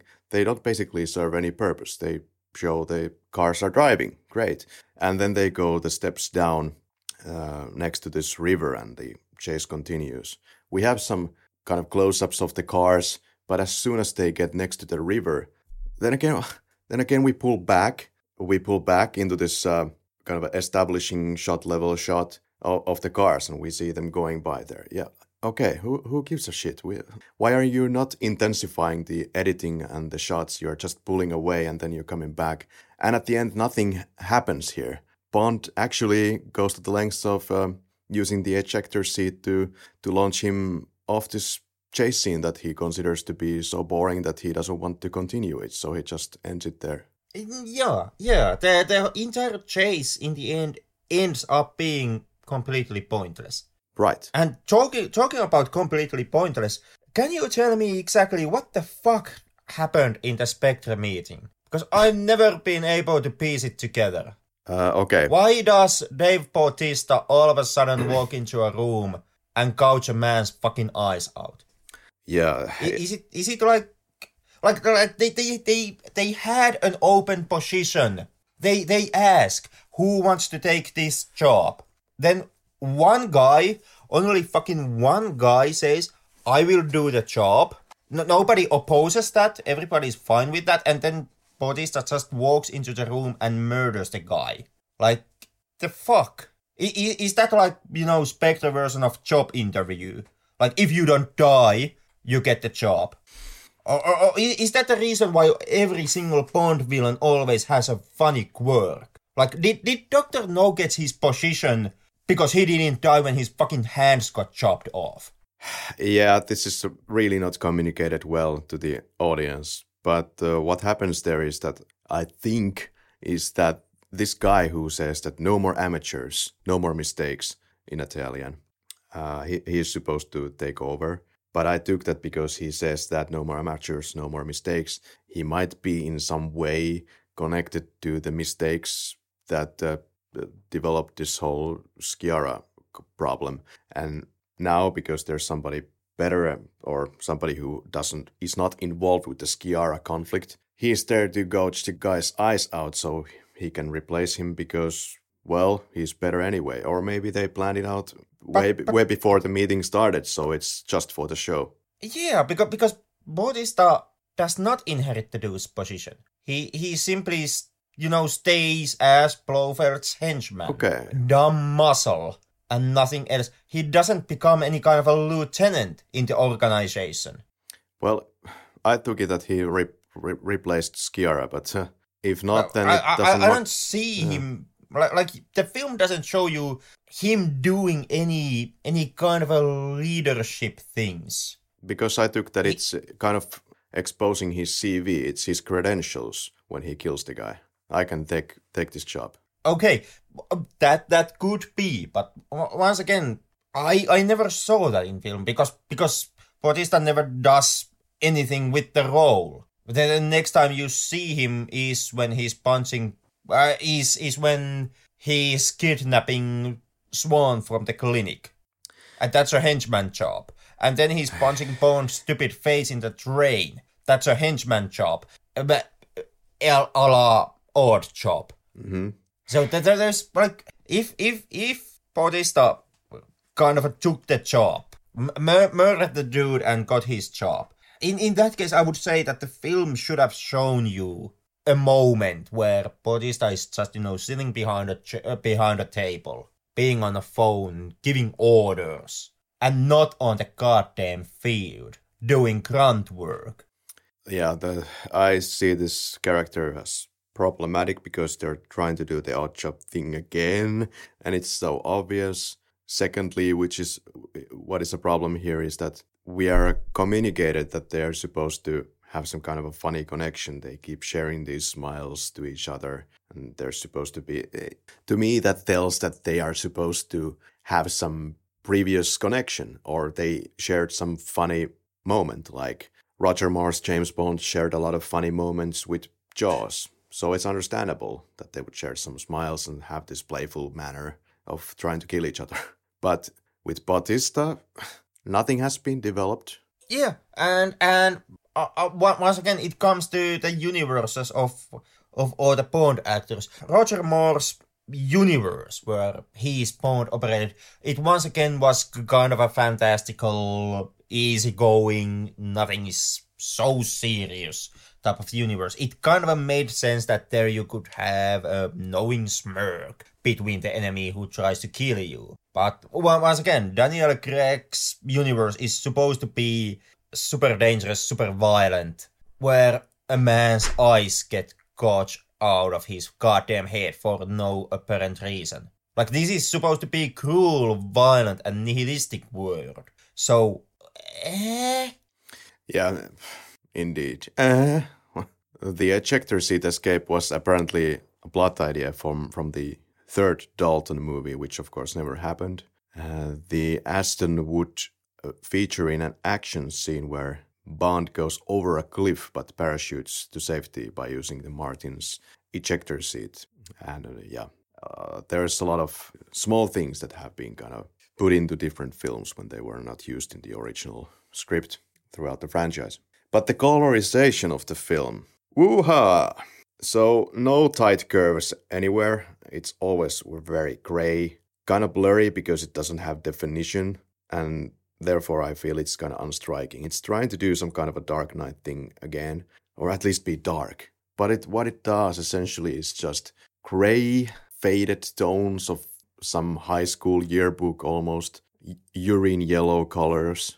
Really, this is not a joy to watch. No, and it once again like at this point you all almost start to sound like a broken record, but it once again it it kind of reeks of laziness. Yeah.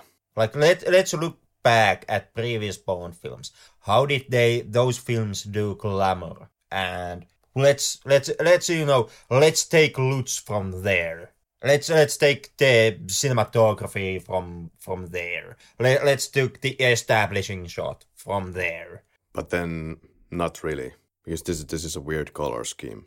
I I don't remember anything like this. You look at the Brosnan no, no, run, you have clear colors. and this is trying to do something Marvelesque, I guess. Uh, yeah, Marvelesque is what I would say. It. Dark Knight, Inception type of thing. This might be some kind of a leftover from the times when when Nolan was supposed to direct the film. Mm-hmm. And it like it might be that that may have uh, you know instigated an image into Sam Mendes's head or or something like that. But the the coloring of the movie doesn't.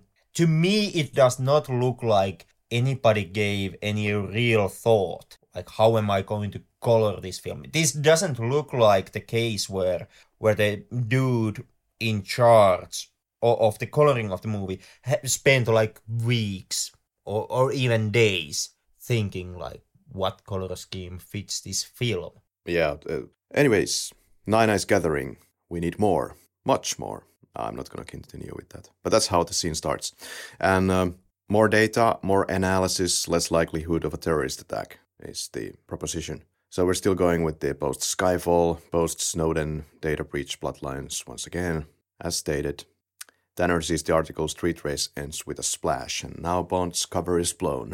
$3 million prototype in the river. That's good job. So the motion is not passed yet because South, South Africa repels it. Q lies about the location of a Bond, that he would be in Chelsea London, but he's actually in Altaussee, Austria. And we get to the Austria hut with return of Mr. White, who we know from Quantum of Solace and Casino Royale. This is some kind of a fan favorite moment, uh, as I understand. I don't know. It's one of the best scenes in the film. Still, it's he was supposed to be killed actually in Quantum of Solace, but those scenes were cut off and have never been seen. And it's the only bad guy that appears in three movies in the franchise. Thallium poisoning in the cell phone. Somehow Mr. White grew a conscience. He disobeyed Mr. Oberhauser and followed him as far as he could, but then Oberhauser changed. He mentions women, children. Yeah, I suppose he's referring to those random bombings around the world. So, I don't know what to think about it. Mr. White was still doing pretty creepy deeds. Indeed. Yeah, I mean, he was still helping like Ugandan milita- militias and Yeah. God knows what revolutionaries. I'm kind of a, I'm I'm going off with off with a hunch here, but I would guess that those guys either weren't too concerned about the women and children. Right. Somehow Bond learns that uh, he's protecting his daughter, and now Bond shall protect the daughter. And uh, something interesting that we will get later on when we see the tape of this situation. I'm making the statement that Bond wasn't planning on giving him the gun to make him shoot himself. It was just like a guarantee that, hey, you have an opportunity to shoot me. Uh, so this is the kind of a guarantee that I will give to you in ways of protecting your daughter. And I, I, I would also, you know, to me, uh, that also is how the scene reads. Yeah, And I, I, I would say that the film uh, uh, also agrees with that reading. Seeing how Mr. White reacts when he first picks the gun, he points it at Bond, and Bond doesn't even flinch. So it's it wasn't any kind of a you know assassination situation. It wasn't Bond trying to force Mr. White to kill himself. yeah, Uh, and you know, coming back to this point later on in in in the film, when when the recordings are being shown, I can't really see how the fuck Swann could have read it that way. it's Like a- they, they they present the recordings as it's somehow supposed to be condemning evidence against Bond, which Swann Mhm. shouldn't see. That's that's how I read it, and I could never crack like why movie are you doing this or what are you trying to tell me? Once again, there's many situations throughout this movie where I don't understand what the movie wants to tell to me, and here it's either that Madeleine Swann is now blaming James Bond kind of for the death of his father, but that really doesn't make sense. No, it doesn't. Right. And because it doesn't make sense, then it makes James Bond's reaction to the tape really confusing as well because he's like, "T- no, no, no, no, no, turn it off, turn it off. When did James Bond ever get so. Why did Bond get so emotional about this this tape? He has never been particularly emotional when it comes to death. That's kind of his MO, his job to not have any feelings. You can read it in a way that he's trying to protect Swann from not watching the tape, but also for me, that doesn't really match with the level of intensity that he comes towards Oberhauser. Please don't show this tape. Yeah, I'm I'm guessing that what it's supposed to do is once again tied back to the Sam Smith how do I live, how do I breathe romance thing between Swann and Bond. Like Bond is trying to protect Swann's feelings towards him, so he doesn't want Swann seeing the tape because then Swann would no longer love Bond. Eh, Right. and, and and on top of that, on top of that, the the fucking oh, video recordings of Mr. White's death. Once again, I maintain in no way actually would give the impression that Bond is at fault for Mr. White's death. yeah.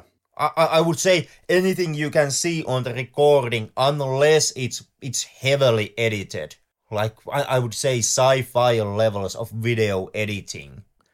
Everything on the tape would show you that Mr. White simply committed a suicide, and it's not Bond's fault. When it comes to the character of Madeleine Swann, the only way that I think you can fix some of the shortcomings in the supposed love story of Spectre in No Time to Die is to to go full on ahead in the direction of betrayal of Madeleine Swann. As the trailer kind of suggests, there is this dialogue piece. Why would I betray you? And Bond replies, We all have our secrets. We just didn't get to yours yet.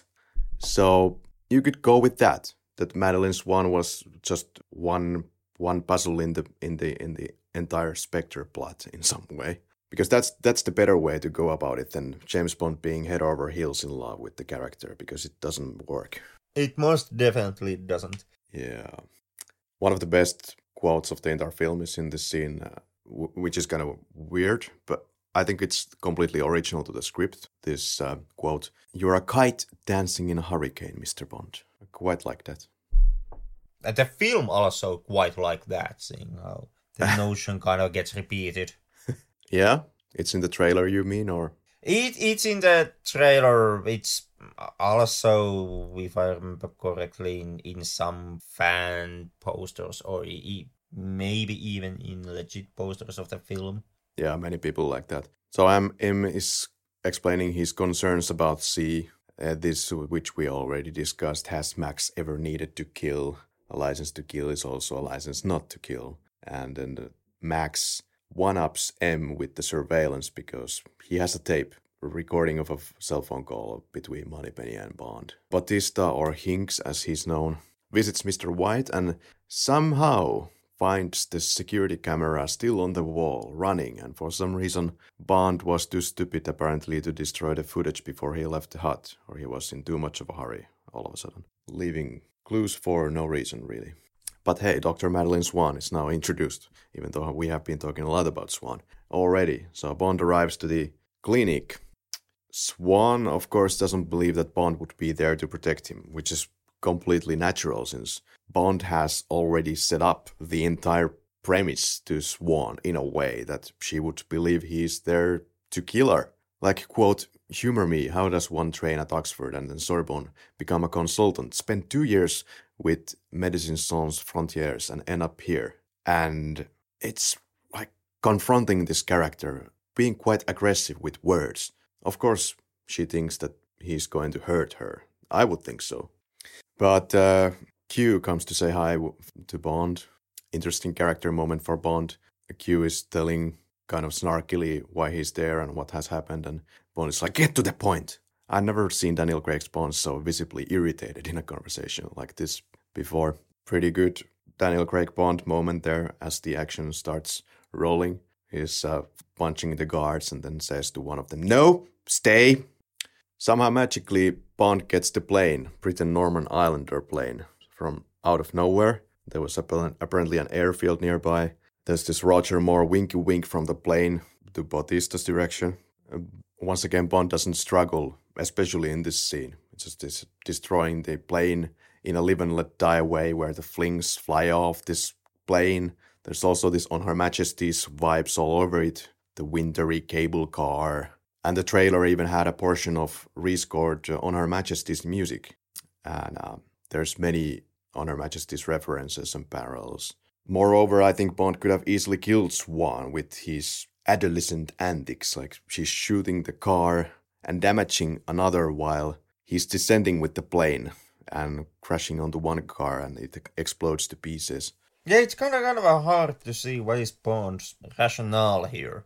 Like, what is he actually trying to do, and how, and why?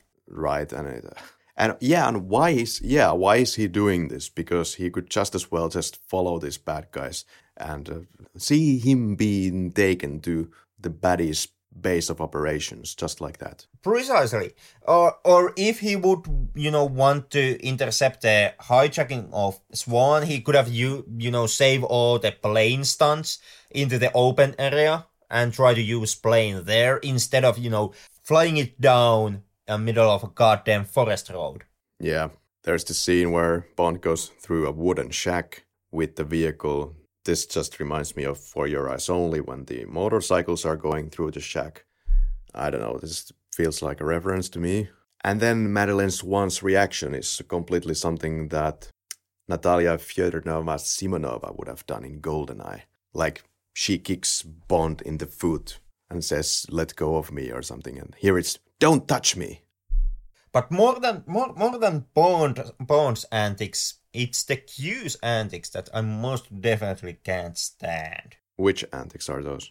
And this is the point where the film finally, where I I finally got the message that the film is beyond salvation. That you can't salvage this work. It's Q and his goddamn fucking magic scanner, which he brought brought with him to Austria, which, like, if if you haven't seen the film, the, the way how, how this scene plays out, and I'm, I, I, I wish I would be kidding, is that, like mentioned, in, in the opening of the film, Bond steals, steals the ring from Sciarra and somehow realizes that it's very important, so he carries it in his pocket throughout the film. Now he hands it to Q, and Q has with him his laptop and a scanner.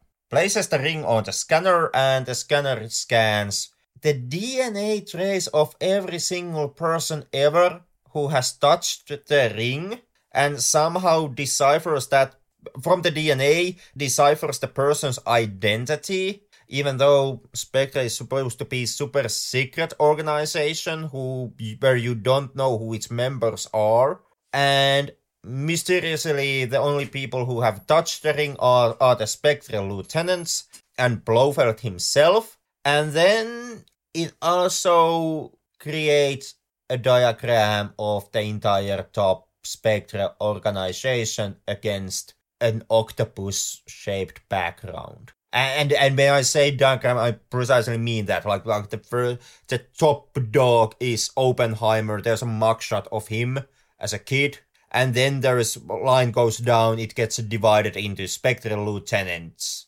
and most likely would go even down from there, showing the underlings of each lieutenant. And that's how MI6 finds out and gets the solid evidence that Spectre exists in this film, where MI6 is supposed to be stuck on a technological dark age.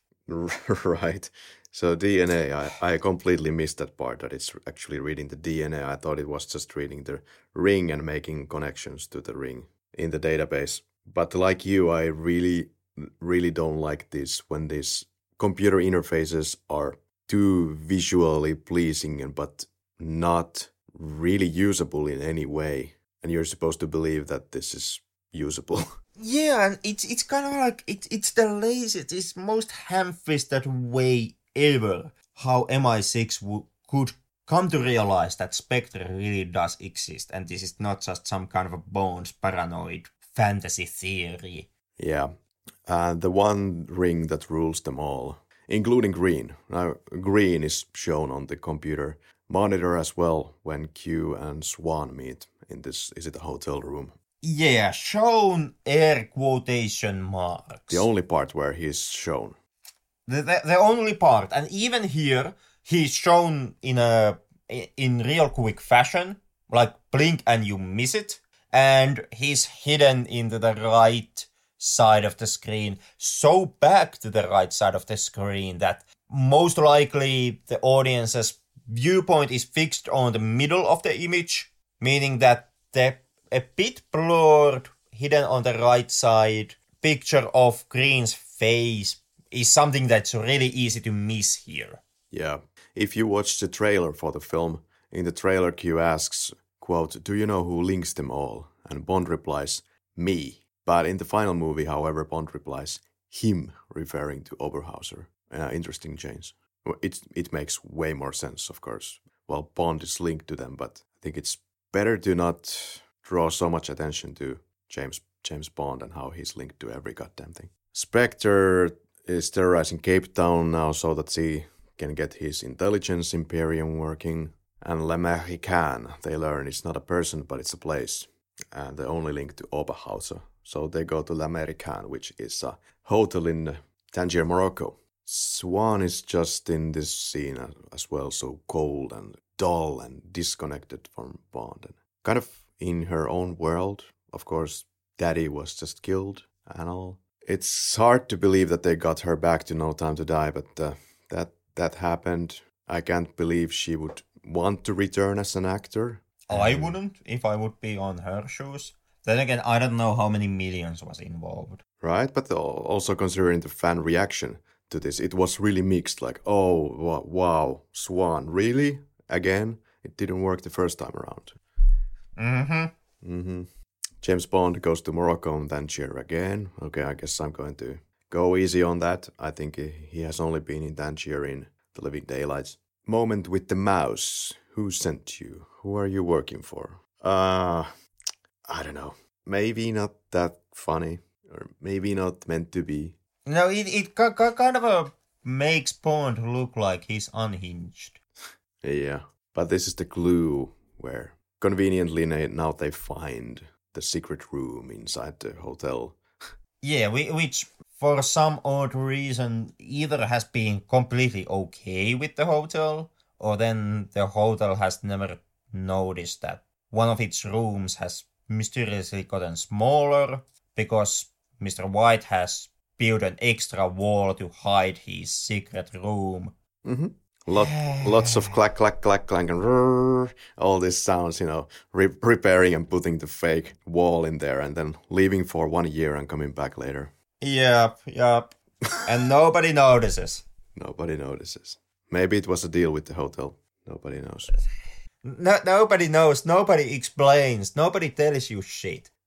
And this is the place and time in the film where we don't really know anymore where the film wants to go from here, where to take itself, where we get to know that it's the room, but there's not like this natural continuing intrigue anymore, at least after this point, from scene to scene, as perhaps there is in Skyfall. It just doesn't carry very well on from scene to scene. No, it, it, becomes a kind of a it becomes a combination of of locations. Like like from here, Bond and and the Swann they get on to a train. They are on train. Then on the middle of train trip, they decide to get off the train. A car comes and picks them up and drives them to the to Blofeld secret hideout base. hmm Like that the film stops communicating to its audiences how the characters know what to do and why they do what they do. Why Yeah. how does Bond know that this is the spot where we have to get off the train in the middle of a fucking desert? And why does Blofeld send his chauffeur to go and pick Bond and Swann? And why does the train stop there? Was it Yeah. especially arranged? And why are they sitting there at the train stop or whatever this hut is, doing nothing? Are they expecting their little Uber car or what? Yeah, like, like none of this is uh, actually you know told to you in no way the film never actually explains any of this it just becomes it becomes like no they are here now they are here now they are here yeah, yeah. scene exchange country hopping, just going to Tangier, Morocco, like that, and then it's just one convenient uh, vehicle or movement after another. yeah i mean that the fucking film even even the third act uh, uh, starts this way bond Mhm. explodes the watch on Blofeld's face.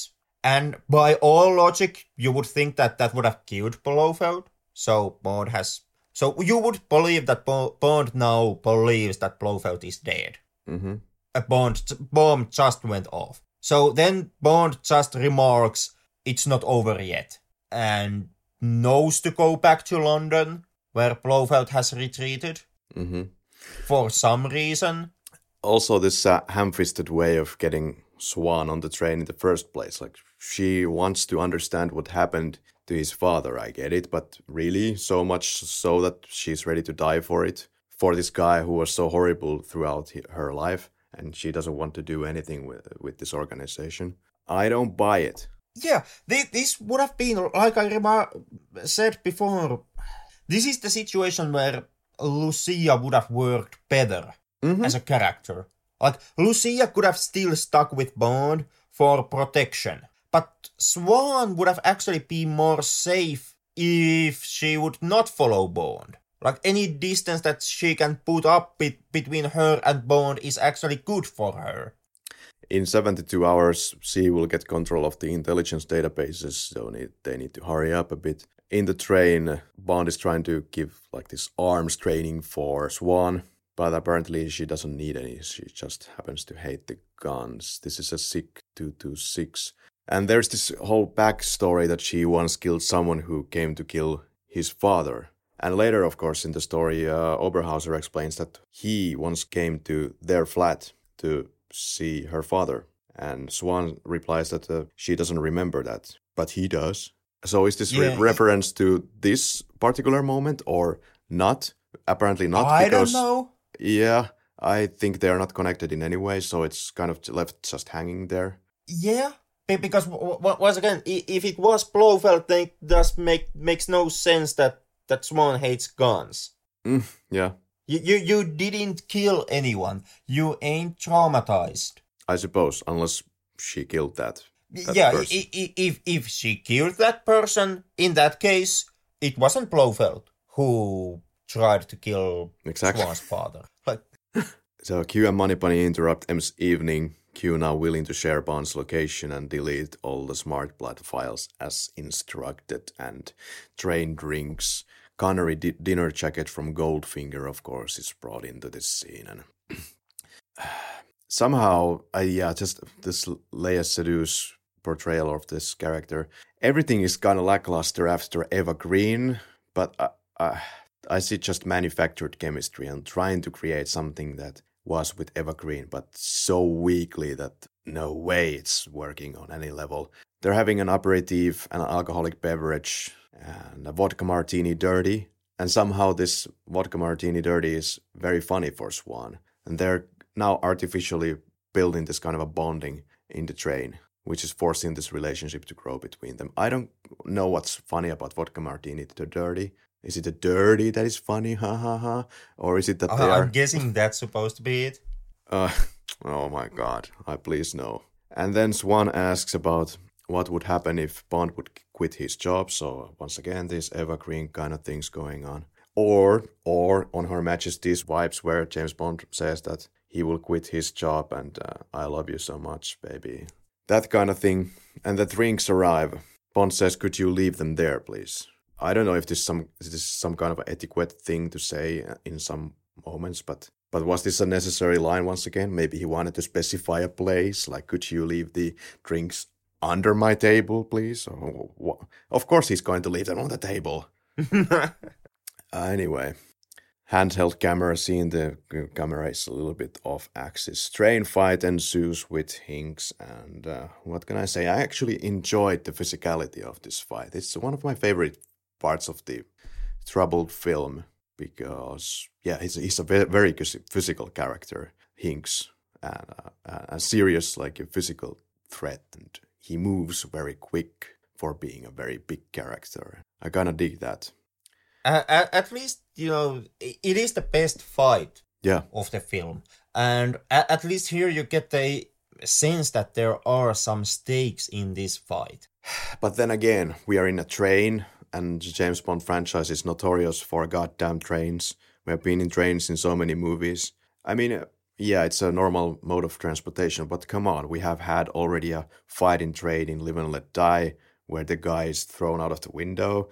We have The Spy Who Loved Me quite after that, where Jaws is thrown out of the window of the train, and now we're throwing Hinx out of the train. And Yeah, and we, we, we were fighting in trains already in in already in in Sean Connery era.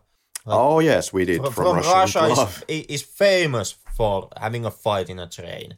Yes, you're right. And uh, from Russia is lo- with love is also famous for creating this audio landscape where the, when the fight is going on, the, you know, the noise from the train heightens, and that's what it does here as well. You hear you hear you hear nothing but the train noise, which you didn't hear at all during the drinks. So that's that's that's kind of what they're kind of looking for mood wise. Yeah. But then you have this one dialogue from dialogue piece from from Bautista, and it's shit. Really, really, like really. That's it. Like that's the that's the best you could come up with. Like this is probably what Jez Butterworth was polishing in these lines right here, right? This the teenager appealing language. In this, what he would target for teenagers. Seriously, it's really awkward for me. I couldn't it in the theater. I still can't stand it after four watches of this film. Yeah, like I, I can't believe that this is how the film tries to distinguish Hinx from Oddjob. Bo- Both are mute, brute force muscle henchmen, except it turns out that Hinx actually was able to talk. Followed by, What do we do now? And of course, we have sexy time. Really? Mm, what do we do now? Well, definitely not penetration. I don't buy this situation at all, but it was kind of a funny transition. But the problem is that I don't see this happening for these characters. Not the least. Yeah, way too hasty. Car pickup, yeah. That is a Rolls Royce Silver Wraith. Can you possibly know the year? But Bond does, 1948. These, these were produced from between 1946 to 1958, and the Silver Wraith was also seen in From Russia with Love, when Kerim Bey's son used to drive Bond and carry him around in Istanbul, once again planting something from the past. And the black guy is having the similar driver clothes. This could be seen as a reference to Doctor No because it's the same driver clothes. I guess driver clothes are pretty, or the chauffeur clothes are pretty universal. I don't know, but uh, this is a long film, you know. Uh, yeah, they arrive to the base, and there's also the line in the car. I'm scared, James. I get this Doctor No vibes from this because Honey Rider says that in the elevator. Me too. My my hands are sweaty too. All that jazz. Yeah, so, something that most definitely give you gi- gives you Doctor No vibes is goddamn Blofeld himself. Ah, yeah. But there's also this friendly invite for dinners and uh, dinner and drinks at four, just like in Doctor No. Like we give you these nice hotel rooms, and the servants are all smiles, and here you are, and the dinner is at whatever time, and and uh, splendid, we'll be joining. And here Bond says also, tell him he won't be, we won't be late. Wonderful. okay, and they have their very own clean rooms, and Doctor No is all over this pictures from the past past have been delivered to these hotel rooms. What is this? Like, what is what is this? So, Bautista is in the train, ready to kill James Bond. Now, does Doctor No, I mean Oberhauser, know that uh, Bautista is there out to kill them? Or is it planned in such a way that if Bautista happens to fail this particular mission in the train, then Doctor No will go like through all of these hotel rooms and put these personal reference photographs there to intimidate I- them.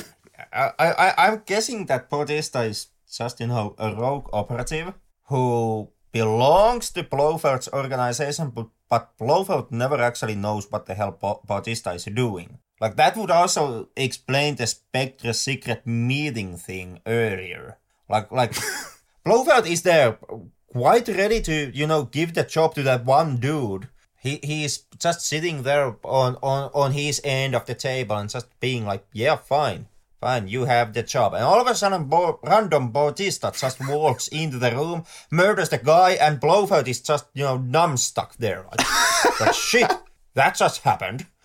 And and then then he makes the whole clever plan of having Bond come to his hideout so that he can show his evil plan and, and the recordings and all that shit. And then he just, you know, happens to le- hear that, oh shit, yeah, Bautista also appeared on the train and tried to kill Bond.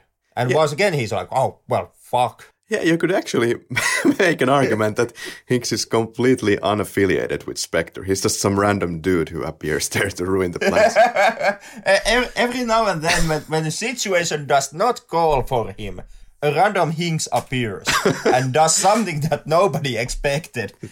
Definitely.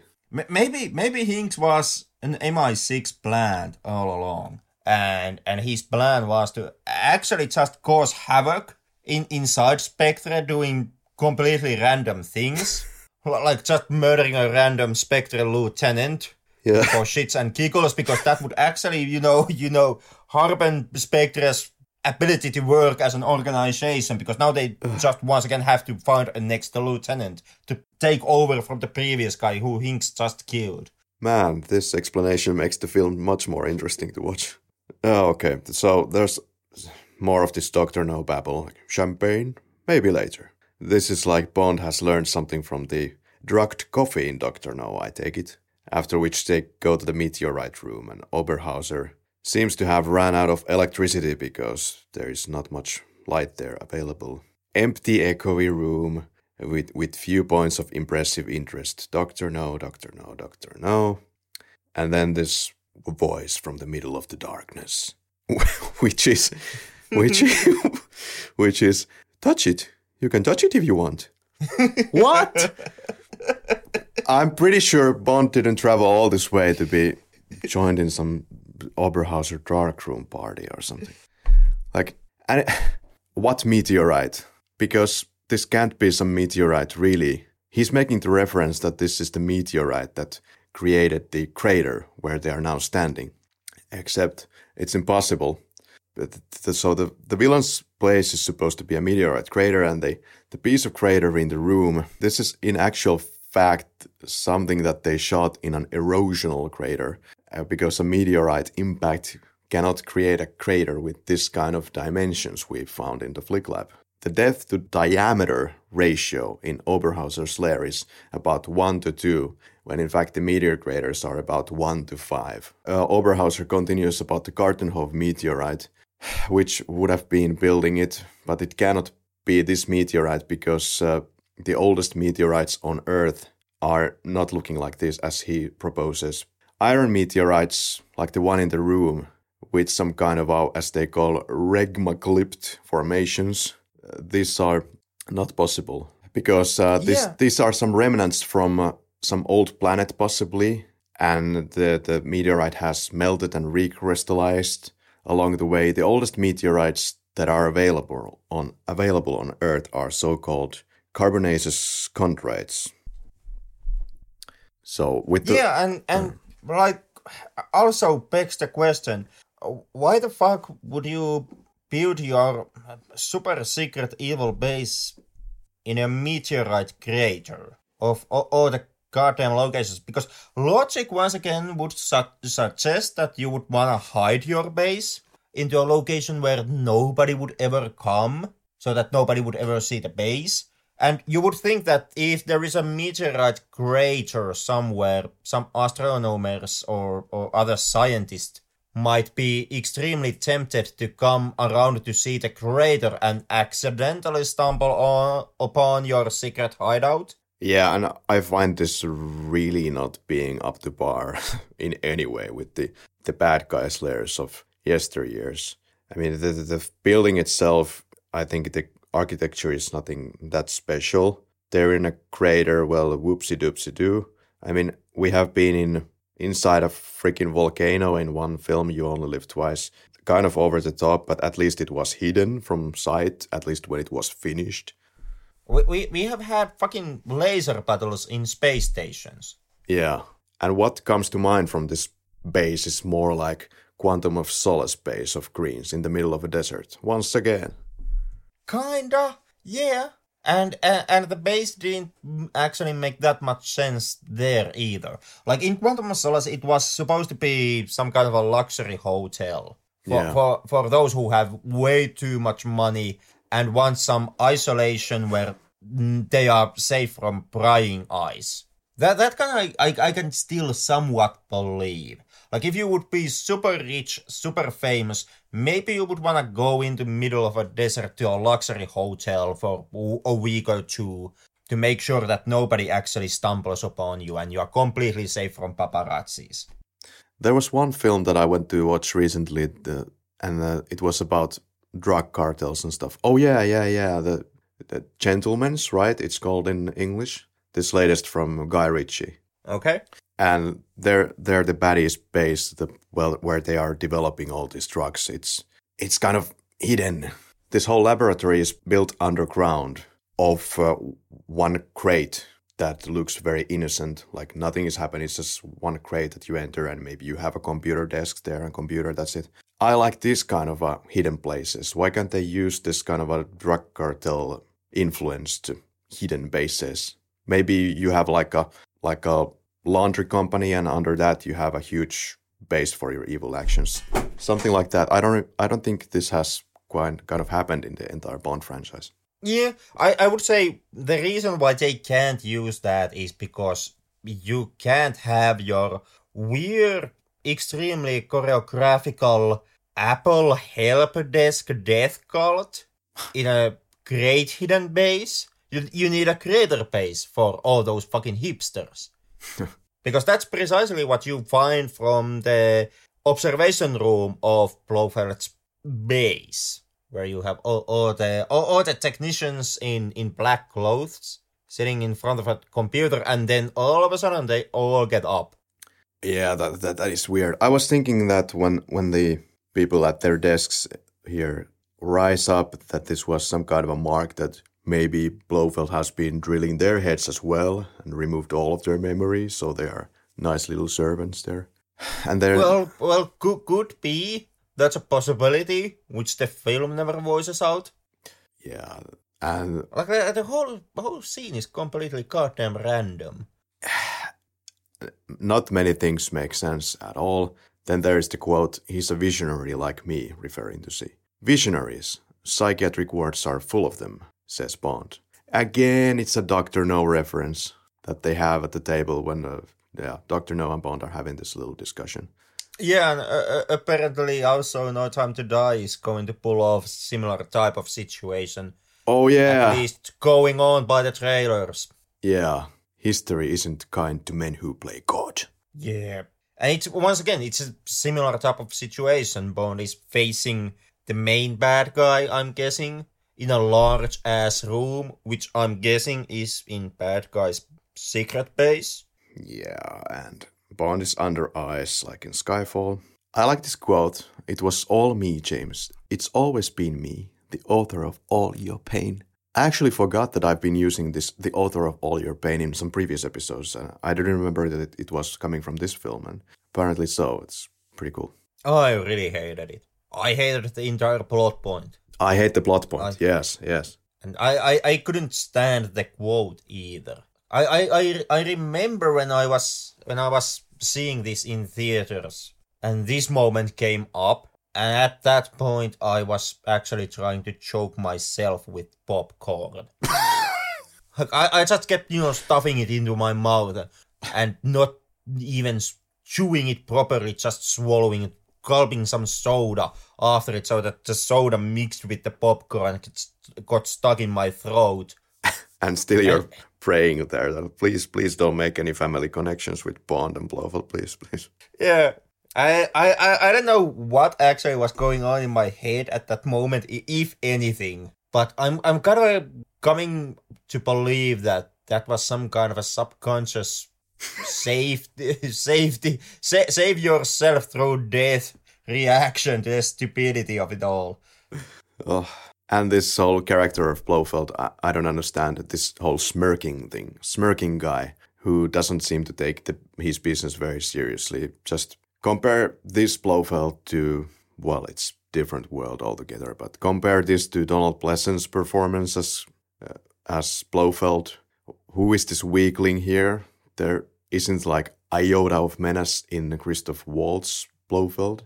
No, uh, Christoph Waltz, like his his location, his gadgets, his base, everything just keeps giving me Steve Jobs vibes for some some odd reason. Maybe it's that that this Blofeld is all about technology and and sharing and stealing information and all these these large white rooms where there is nothing in them. But I, I, I don't know. I, I just you know I, I, I just like when I said that that Blofeld has an Apple help desk death cult. Th- This is precisely the goddamn reason why I said it because because uh, Apple and Steve Jobs are like the first things that comes to my mind Wow. when when I see Waltz Blofeld. I really didn't like this costume design either. This this this jacket is pretty weird. Yeah, it's. It, I. I mean, isn't this once again supposed to be something that some clothing that is supposed to hint back to Doctor No? Mm-hmm. What is with this Doctor No references, or what is with these Diamonds Are Forever references? Because like Die Another Day did for some unknown reason, because of celebration.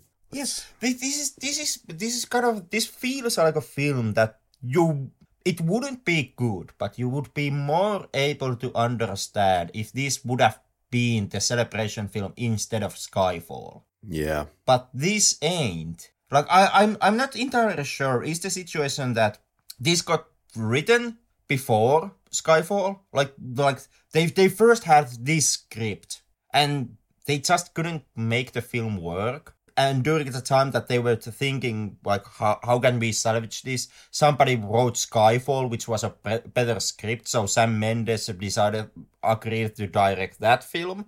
So they were stuck with this one. And when, when it came to time to make the next Bond film, nobody had written a new script.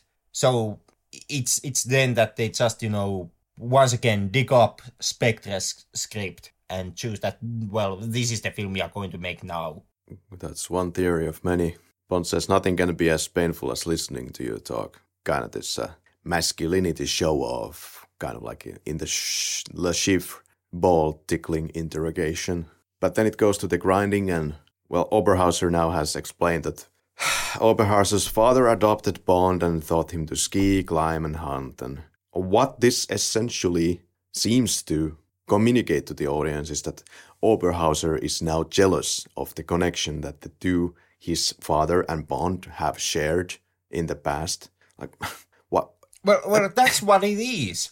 But uh, like, like that, that's that, that's the entire case, and the film never actually makes it so that Oberhauser's father would have loved Bond more than him.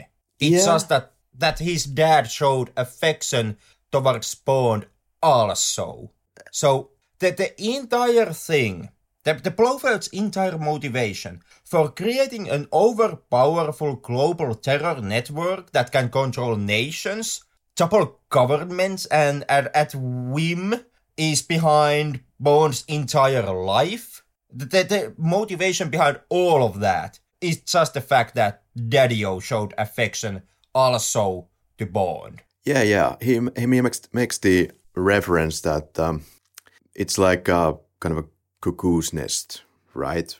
Where you're just supposed to push the foreign intruder out of the nest because that's what you do. So that's kind of also giving the indication that Oberhauser is doing it just because. And so no no particular, you know, tension would be going on between the characters, which would make sense in the way that, you know, Oberhauser has been doing his thing throughout Casino Royale, Quantum of Solace, Skyfall, and so he's he has been just letting James Bond to do his business. Why didn't they have like their meeting earlier if he was so interested in doing his uh, revenge on Bond? Yeah, just because. But that doesn't also make any sense if he's just doing it just because he was in the right wrong place at the wrong time or in the wrong place, quite simply. Because then this continues to the MI6 building, and Oberhauser is still playing these personal games. He's going to the shooting range and putting all these little A4 uh, papers and putting the faces of all the loved ones from his life or the villains from his life, the people that, that affected him in some way, trying to fuck up with James Bond's head. Why to go through all that trouble then if you're not having some kind of a vengeance in mind? Yeah, Uh, but like like like th- th- this is the lamest Blofeld that we have had in this entire series. Most definitely. And this relationship is of no consequence to Bond himself. Like th- there's Bond doesn't scream out in his expressions that there would be any familiarity towards this guy, no any shared stories, no nothing between them. He doesn't somehow then remember the guy at all, or he was just so so no consequence, just like he is as a character in this film that he just doesn't remember somebody was so unremarkable. Sorry, Christoph Waltz, but really. Yeah, I I, I kind of took like like credit that Bond actually does remember him, and he does recognize Blofeld in the in the Spectre meeting when Blofeld first ho- shows his stupid face, but Bond just doesn't give a shit. Yeah. And then Swann walks to Bond after some drilling moments and says, I love you. Wow. Really? Yeah, Really? And I kind of hate this scene altogether. Why to drill into Bond's head? Now Bond has two holes in his head for the rest of the franchise forever. So thanks for this movie. yeah, well, yeah, uh, holes that actually don't mean or do anything. Apparently. Like, like what, what, what, once again, once again, Blofeld talks a good game. He he he says to you that those holes may mean that Bond forgets everything, or that he loses his motorality. He can't move and walk, walk and and talk and do anything. If he would just you know drill into into the right place, yeah, but he doesn't. but he doesn't. really. I mean, after Bond escapes, there is it's barely an inconvenience to him what went through. He he runs, guns, yells, shoots, does anything that he has done previously. Yeah. So the entire torture had no effect. Yeah, no stakes, no consequences. And then Bond goes on his little shooting range. It's starting to look like a video game. It, it does. This is one of the easiest escapes that Bond has had in, in, in the franchise. Not the easiest. There has been some more notorious ones, like when Live died, they were supposed to feed Bond to a, was it Barracudas? And Bond just uses the watch and, you know, mm. cuts through the handcuffs. It, it's not entirely that bad. But th- this is the, the, the escape from Blofeld's base is piece easy to Bond. And of course, this is the moment how Blofeld gets the famous scars, and you just have to emulate it from the earlier movies. Yeah, of course, because it's not Blofeld without the scar. I think he was doing pretty fine without scars in on Her Majesty's, and uh... then again, then again, when it comes to Blofeld in Spectre, the scar really is the only thing Blofeld in Blofeld. And we get the biggest explosion ever, or it was the explosion that was filmed in Morocco here that holds the Guinness World Record for the largest film stunt explosion in cinematic history. Uh, they used 8,000 plus liters of kerosene and 24 charges, each with a kilogram of high explosives. Boom, boom, boom, boom, boom, boom. And that, that was not enough to kill off Blofeld. Yeah, not enough kerosene to kill off this guy. Sterile and compulsory action. But then we get to Hildebrand, Prince and Rarities. This is the safe house where Bond meets with M. Hildebrand Rarity is, of course, the uh, James Bond short story from Ian Fleming from the original novels. Okay, they are there, and uh, Madeleine says goodbye. Bond doesn't seem to even pay much interest. I wish they would have just left it that way. Like, okay, Madeleine Swann walks out of the picture now. But no, he's she's going to be bait, to be once again used in the film as a victim to be saved. Yeah, because that's kind of her her entire motive in in the film. E- yeah. Either she's being kidnapped or then she just hangs around with Bond. Yeah, Q tries to hack the system. How exactly does M escape from the car? Because it seems that she, he's clearly teleporting away from the scene. Well, he is clearly teleporting from the scene. Right, the guy has maybe off screen something like three seconds to go somewhere. Yeah, and but and but then again, somebody who does not teleport off the screen is is Moneypenny, who ba- back in back in Skyfall was given a sniper rifle in one scene, which hmm. Moneypenny completely fucked up. But that entire scene, that that scene still meant that the entire world went went crazy over how the character had finally been fixed, and Moneypenny was now feminist presentation, and there there was all this positive buzz around around Skyfall and how Moneypenny was uh, was treated there, and now all of a sudden in Spectre, the film is going over its heels to make sure that the good publicity would never happen again because Moneypenny is just quickly telegraphed out of the entire ending of the film. Like here, she sees that Bond and her boss are being hijacked, and her reaction is to run away and not show up except after the situation has been ha- handled. Oh, oh. So yeah, so so could, could the film please, like, like Sam Mendes, if, if you're listening to this, can, can you please, you know, reach us on, on, on the Flick Lab Facebook page and, and tell us why, why do you hate good press? Like, when, when did positive buzz become a bad thing? Uh, that's a very good point. Also, I'd like to know the C's motivations for what he's doing because there's this quote I made an alliance to put the power where it should be. And now you want to throw it away for the sake of, quote, democracy, whatever the hell that is. How predictably moronic. But then isn't that what M stands for? Moron. What does then C believe in exactly and why is he pulling this plan off? We don't even know what, what is personally at stake here. What's his personal goals? I guess nothing. I, I, I guess he doesn't have any. Yeah, he be- doesn't believe in democracy for sure. Yeah, yeah. I mean, if if we are to take Blofeld on his word, C is not in Blofeld's pocket. He's not on the payroll, so this is not money and power thing. C is just a visionary, and apparently, being a visionary means that you handle all the power over your own spy network to some kind of a lunatic master criminal who has a global terror operation. Yep, Because reasons. what exactly? Because because the plot told you to do that. Reasons. But so, Henrik, what does C stand for? What were you thinking C would stand for? Can't. Right! That's what it is. I remember in audience waiting for it. Everybody was waiting for it. Everybody was kind of giggling. okay, now it now it's coming. But no, it's PG-13, I guess. So, or w- was this supposed to be some kind of a double entendre? It's PG-13, so it's really can't, but we can't use it, so it's gonna be careless. But then it's like, oh, come on, really? Yeah. See, she just called you a moron, and now you're just gonna come up with careless. Eh. Yeah. Eh. And you have a countdown to surveillance powers, like intriguing point, isn't it? You know, you, ha- you have two minutes. What what if they would have activated the system for two minutes? Would they then download all the intel to themselves in those two minutes? Would it be super bad?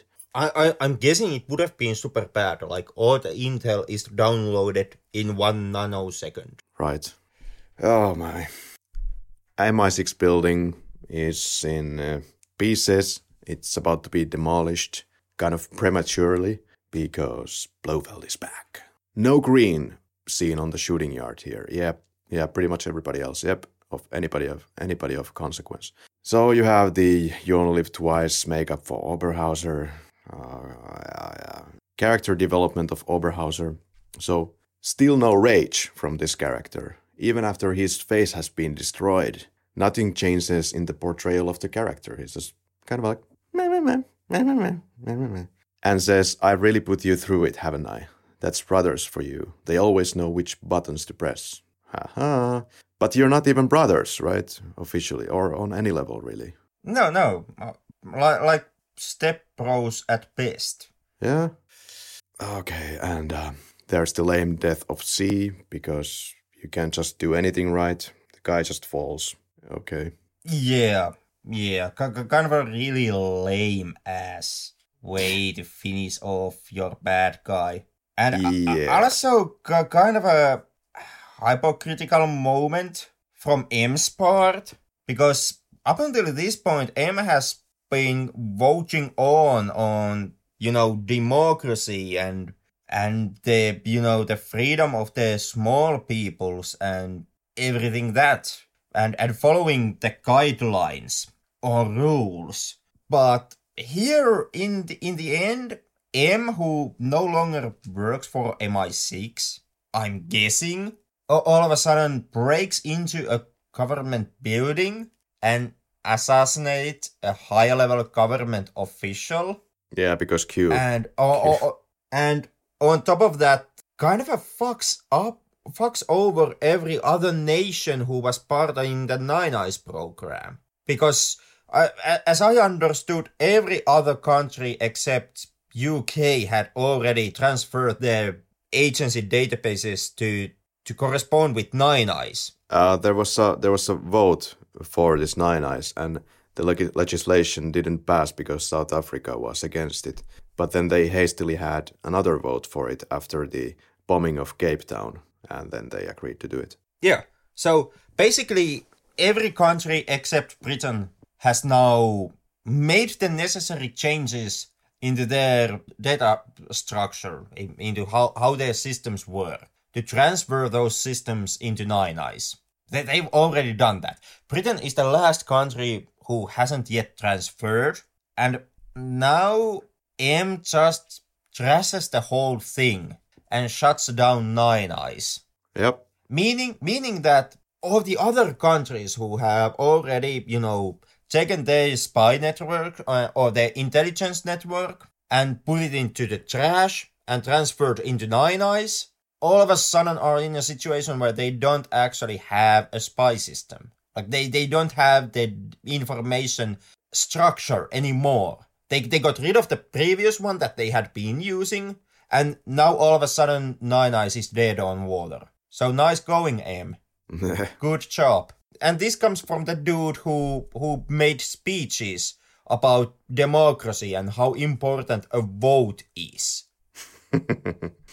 but he already has some kind of a very weak word of the mouth evidence from Swann and Bond, and I think that's about it. I guess you need only two people to to incarcerate C, and that's what they're going with here. I I guess I guess, but but, but once once again, M should know that that's not how democracy works. Like like like sure sure sure sure sure sure. The Nine Eyes was a bad thing, and it would have led into a disaster. That much is true. So in, in that it makes sense that they stopped Nine Eyes. It makes sense that they killed C. But M is no longer the head of Double O program. He no longer works for MI6. He's a civilian. What M technically is doing here could count for treason. And it's funny how the the he is once again accepted when he comes to the bridge and he says that the Mallory from Double O section and they're like first like uh hmm should we okay we should yeah yeah like like like why the fuck didn't the cops you know stop him yeah and why did Bond not shoot the plane already when he's on top of the building and uh, Blofeld is enjoying looking the show from afar? He could have just shot the plane from right there if he's if he's such of a marksmanship as he will prove. A- actually, it would have been more realistic to shoot the shoot the helicopter from there. Yeah. Than easier than from the, from the boat because I, I would make the case that it's impossible to make that shot. Like like the distance, it being yeah. nighttime, the the fact that the airflow since, since you are going after the helicopter with a boat, the airflow is actually hitting back at you, so it's pushing against the bullet, making it you know fly a shorter distance. The helicopter has a dark paintwork, which makes it a nightmare to try to hit in extremely small, very specific spot on but, on the helicopter's hull. But but but Henrik, it's completing the character arc of James Bond that I was a horrible shooter at the beginning of the film and now I have completely transformed myself. Oh sorry, it's Skyfall. It's from Skyfall. it's it's it's Skyfall. Uh, yeah. Jesus Christ. MI6 headquarters. My God, they're getting a lot of beating in these movies. Like in The World Is Not Enough, there's this explosion before the boat chase happens. Now in Skyfall, it was bombed by Silva. And now in Spectre, it's completely demolished after the Silva incident. Yeah, yeah. It, it, the MI6 headquarters are the most hated building in the Bond franchise. Yeah, and I kind of feel weird about actually a real building that I have seen also that it exists there, and now the movie is making the case that no, it doesn't exist anymore. It's funny. But then again, you know, kudos for Blofeld for blowing up the building because that was all around kind of a good guy thing for him to do. I, I mean, the building was already bombed, so it most likely was marked for demolition the MI6 had already transferred into the new high class building. Mm. So basically, the government would have had to demolish the old one. That would have cost a lot of money. And here, Blofeld is essentially doing the whole shebang for free, saving yeah. taxpayer money. You know. Yeah. I, am guessing. I'm, I'm getting the vibe that Blofeld is the real hero of the film. the new headquarters, at least according to one Londoner doesn't exist in London. So funny thing. The lame fight and in the end with this uh, this whole helicopter that we were talking about. Yeah, so uh, this could have worked great in Skyfall as we discussed, but uh, here it doesn't even serve any narrative goal that he's shooting the helicopter from afar, except to it's just some ham-fisted way to finish the film, and it's really really lame. That's the way it you is. end the film. Yeah, it, it, it's not even a fight between yeah. the man who supposedly has been behind every bad thing that has happened in your life. See, they're never getting physical with these guys. Ever. No.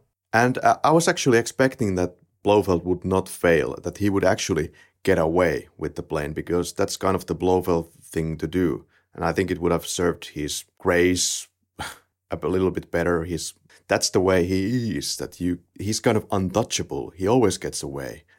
Thomas Newman putting his John Barry references once again. There's this high pipe sound or whatever it is. It's from Thunderball very much. Bond also throws the gun to the river, or that's how it seems. That because that's a great idea. But this is to communicate to Madeleine in a masculine way that I'm coming to get you.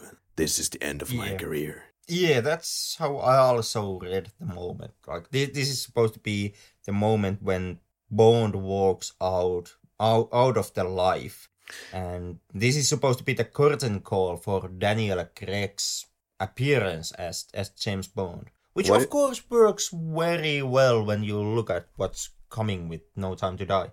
Uh, what do you think about this whole Oberhauser calling for Bond to finish it with a smirk on his face? Finish it. Why? Why? Why would it be a good thing for Bond to finish him? Would it give Oberhauser the satisfaction that now he's evil? He's killing like a somebody who is not giving him a threat at this moment, killing an unarmed person. I, I personally don't believe Bond would lose his sleep over shooting the author of all his pain. No, I mean thi- this isn't the first time that Bond necessarily has been shooting unarmed persons. Yeah, like, and he has been so inconsequential to his past, this Oberhauser, that I guess he just doesn't feel like shooting him today. I don't know.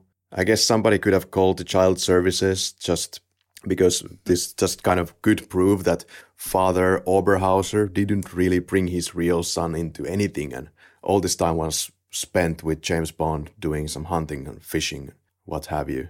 Or I, I don't know. May, maybe it's just you know Christoph Waltz going off the script and trying to get off from the franchise. Oh, that could have been. that's that's my take. Oh, I accept. But no, Blofeld is detained. But I, I, in a way, I like it. In a way, I like it because this is kind of the end of the violence cycle, and Bond really doesn't give a shit anymore. This is the end of his double O career, so he doesn't care anymore. Just keep on rotting in some cell. Yeah, a, a notion that you can be sure that Norway comes to bite Bond in the ass Of in, course. in the future. yeah. Would, would you actually choose to to carry on the, and continue the franchise with Daniel Craig? Like, No. if, if if Daniel Craig would do another Bond film after Spectre, this decision here at the end of the film would really look really stupid. Mm. No Time to Die is gonna be particularly interesting because they are bring, bringing back two characters that nobody liked: Madeleine Swann and Oberhauser. And I'm, you know, notice I'm basically calling him Oberhauser all the way because I don't accept this guy really as a Blofeld. He's just Oberhauser to me. So Bond drives off with Aston Martin DB5 with modifications with Madeleine Swann. Yeah, into the beautiful sunset which holds all the girl with the dragon tattoo sequels.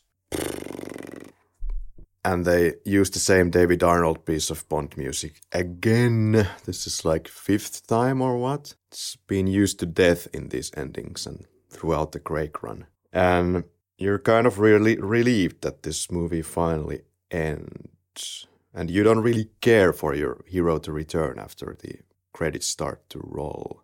And you actually see a close up of the gear shift as one of the last shots. Bond team is starting to kick into gear. You know, by God, man. Weren't you just hoping that the Bond would push the ejector seat button and ejector seat the shit out of Swann and just drive off alone into the end credits? That would have been the that. It, have it, been it would have been a better ending. like, oh my, that would have been it. But yeah, we get Bond theme and Morocco theme from the film and special effects uh, cast and crew from Austria, Matthias Tissi Brandhofer and all that. And uh, I don't know, man. That's uh, Spectre favorite performance. well, you're, you're not gonna believe me when I say this, but it's actually Dave Bautista. Oh, I, I, I, I think he gives kind of the most exciting performance here. I I hated Craig very much so. I I like it, it's once again, it's hard to say. Is Craig being lazy or is everybody else being lazy and Craig is trying to build a character? But like the dude tastes like he doesn't give a shit. Waltz Yeah. to me is just rehashing his previous roles. Léa Seydoux as Madeleine Swann looked like she didn't wanna be here.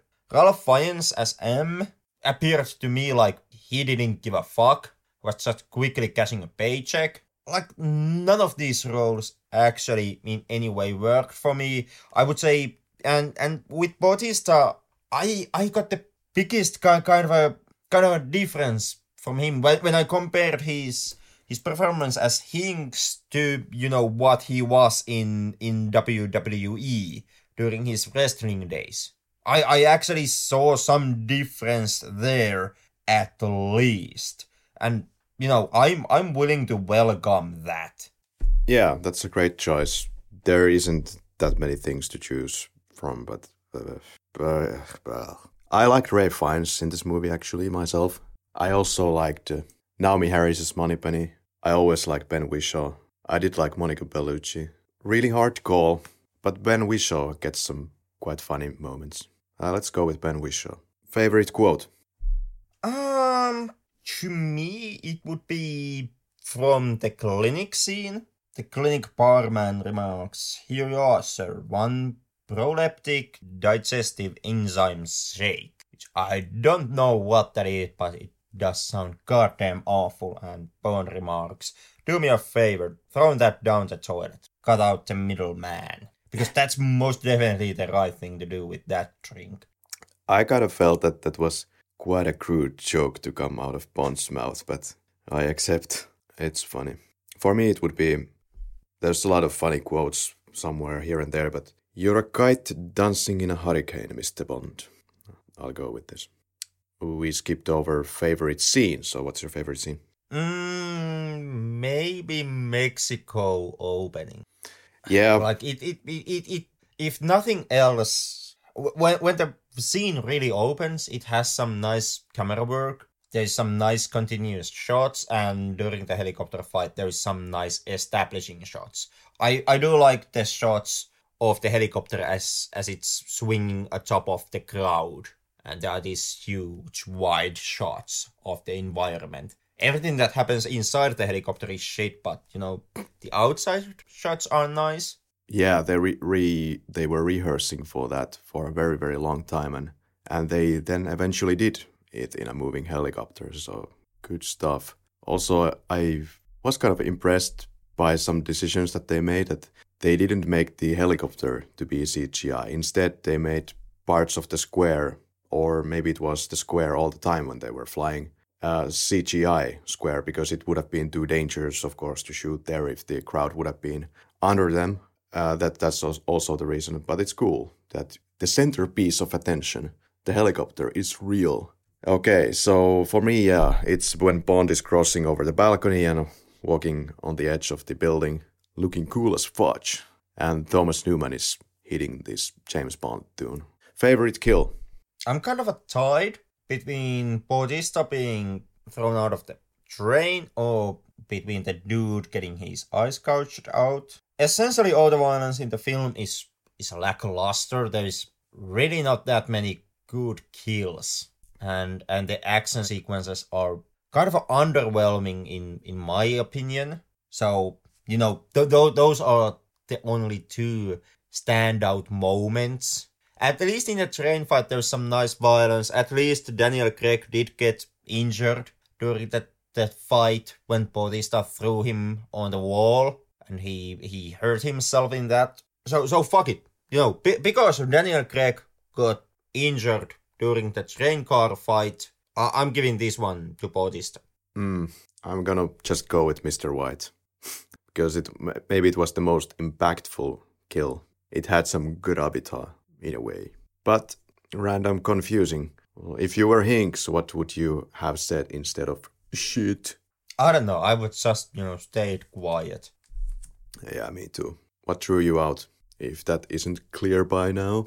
Ah, the dumb ass plot. the fucking magic scanner and me not really feeling the action in this film. Yeah, unfocused script, kind of badly balanced plot. It seems like it's not directed by someone who even understands Bond on any level. I, I don't know what happened. I didn't really enjoy the background stories of Bond in Skyfall and the Home Alone shit, but this is weird. It's doing so many things wrong that it could have easily done in a different way. It's doing the opposite of what it should be doing. Yeah, it, it does precisely that, and it also does a bunch of s- stuff that it wouldn't need to be doing. Yeah. Basically, all the callbacks. Yeah, yeah, yeah. What the hell? What are we celebrating now? God damn it. What drew you in? I don't know. Uh, the Day of the Dead scenes were pretty cool. Yeah, once And, again. and and and when when Bond, you know, is on the lake going to the Mr. White's house, that there were some good establishing shots there. Yay.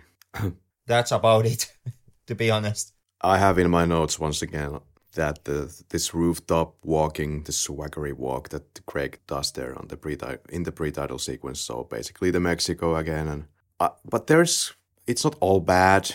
The first part, first half of it can be pretty good. There are some truly funny lines here and there, and then I also feel a, a little uncomfortable with some of the lines that don't even seem to make sense. So yeah. But what would you change in the film? How would you improve the film in the Scissors of Sacrilege? I'm I'm I'm kind of a hesitant to go with the Sony producers and write a bunch of fucking emails where I whine how the script doesn't work and the third act doesn't work and we have to rewrite it. Bas- basically, I would just can the film. yeah, that's pretty much what I have also written. Like this entire script should be reworked from the ground up. Put this thing back to the shed whence it came. Start over. Don't do revelations from Bond's past because I really couldn't care. I mean, you have to have some character arc, but ah, then there is this. Uh, there is no struggle and personal goal in the film for for our main character. This is like script writing ABC that is completely lacking here. I'm not finding the Yeah, answer to this question. Yeah, it, it goes to it bears to remind remember that this is the script that is the salvaged, the fixed product. This is the script that that Sony representatives looked at and said that well now it's good enough. Yeah. Unbelievable. And yeah, they could remove all the callbacks to the previous Bond films. I really just I just want to see finally a new Bond film, not the old Bond films again. And stop the lame and cliche twists and developments that everybody can already smell before it even happens. Create an interesting base for the bad guy. Maybe not like crazy volcanoes, but ah, my come on, desert again, really? And Hinx, I don't. I think Hinx is kind of forced, even though I like his performance, but it's badly executed. They just can't pull off these classic James Bond baddies anymore. No, no, Yeah, the, the character is completely pointless and yeah. And then this cuckoo stuff with Blofeld. What?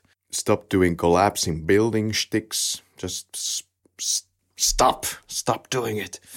Stop using CGI in the first five minutes. Write more original music because this is a rehash of Skyfall. And I'm not a huge fan of Thomas Newman's work, but Skyfall had really interesting bits here and there. Choose an interesting leading lady, perhaps. Don't make Bond a Superman. Stop exploding everything.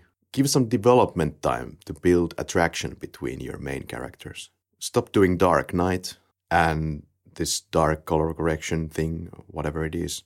Take more risks with the franchise, but maybe not so much that your brain falls out. Accept Radiohead songs when you're given some. Um, fire Neal Purvis and Robert Wade. Don't let Sam Mendes direct any more Bond movies. Clearly, the guy is. I think the guy is burned out. Make action scenes focus on action scenes instead of Moneypenny's sex life. How about that? This movie is a bit confusing, to say the least. I think that's it. that that's that's not that many fixes to be made made into the film. Back to the shed, please. Three adjectives to describe Spect. Mine would be boring because this actually is. hmm It's half baked in in many of its ideas, and it's it's completely aimless. Yeah, very good. Um, misguided, asinine, and rushed. But I didn't look at my watch myself when watching this film. I didn't either.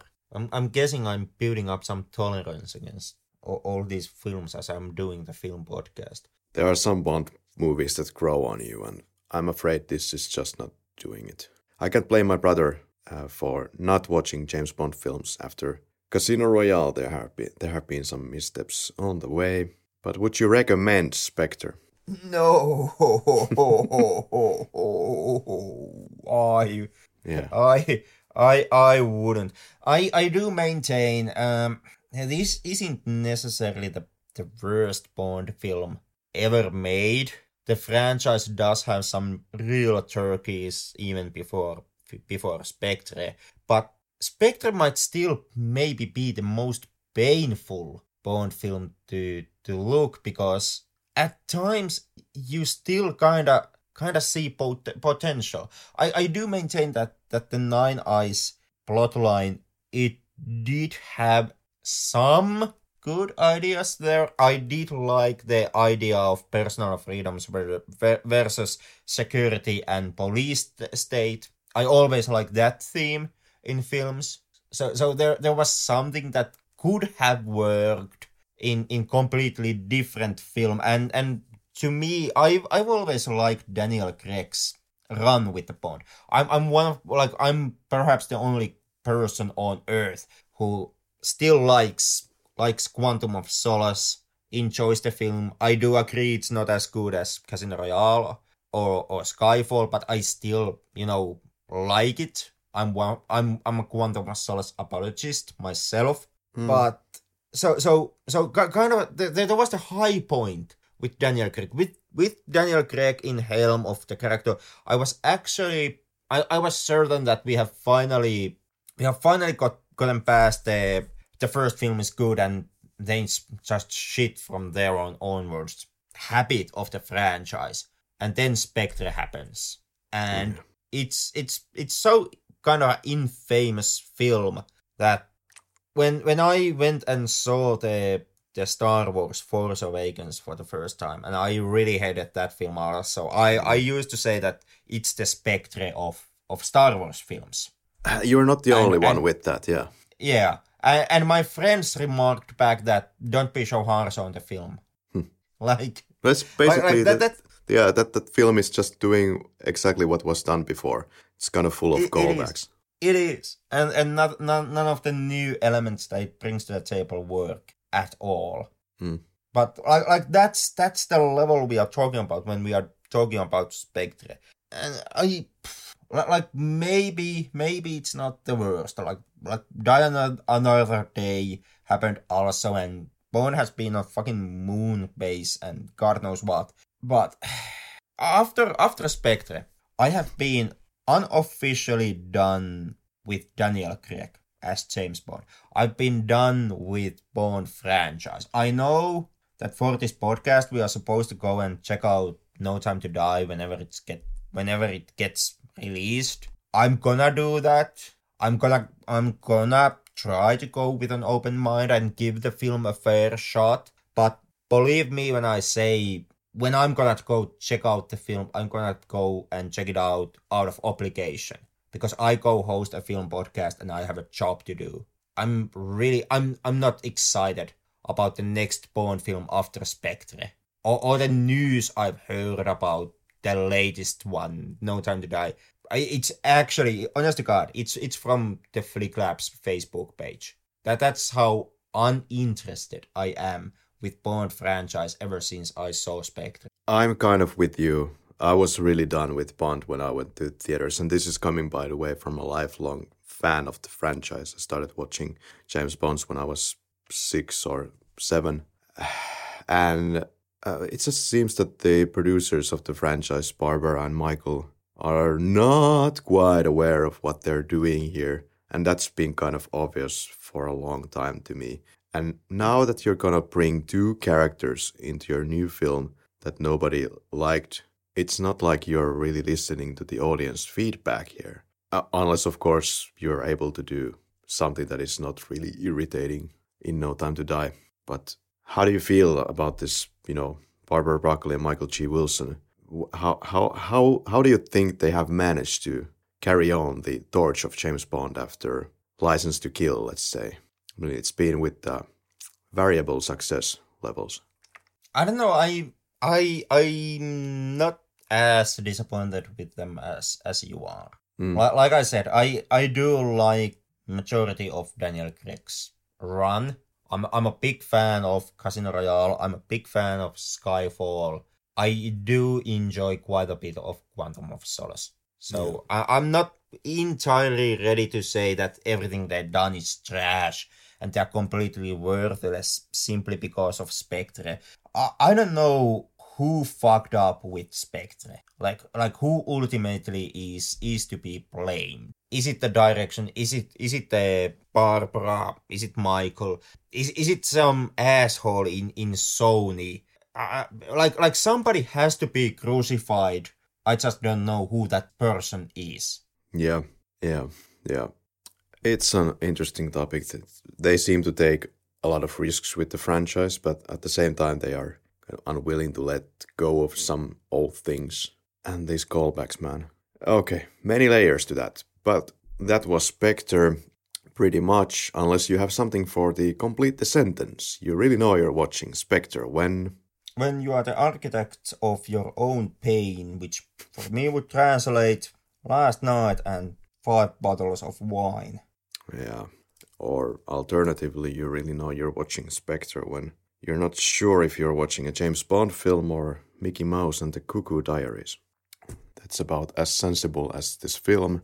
That was the James Bond run for now, ladies and gentlemen, because uh, the powers that be have decided that this uh, next film, No Time to Die, is not going to come on schedule. It has been now delayed three times and will be released in November, according to the latest information. But who knows? Stay tuned to that.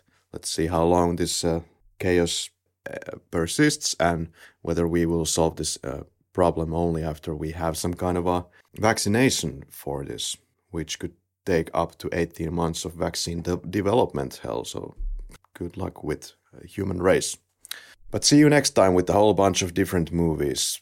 That's it. And uh, in the meantime and in the between time, you can find us on Facebook, Twitter, YouTube, Instagram. Come join us for the podcast. Uh, and um, I guess we're ready to kill Bond for now.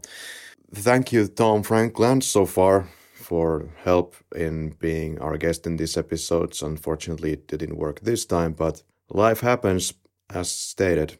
Anything to add, or are we about to throw our Oberhauser clothes to the corner? I guess this is it for us. Yeah. How's it been? Are you completely done with Bond for now? I'm most definitely completely done. yeah. It's been a long, long run indeed. It's been running this whole Bond marathon for what, like over six months? I think we're done. I think we're done. We were playing with the idea of, of reviewing even more movies in this uh, between time here that has now been created. But thanks, but no thanks. I think there's a lot of movies that we can discuss uh, outside of the Bond sphere. I'm 100% with you on that one. So thank you for joining us and see you next week. Until then.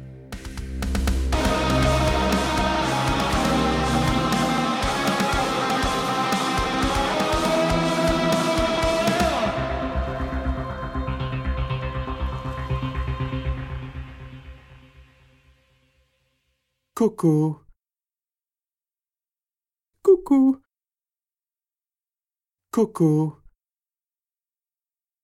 Cuckoo. Like, like, for, for example, to take the chorus of the song. Uh, how do I live? How do I breathe when you're not here? I'm suffocating. I want to feel love run through my blood. Tell me, is this where I give it all up? For you, I would risk it all. Which essentially is is kind of kind of like like a love song thing.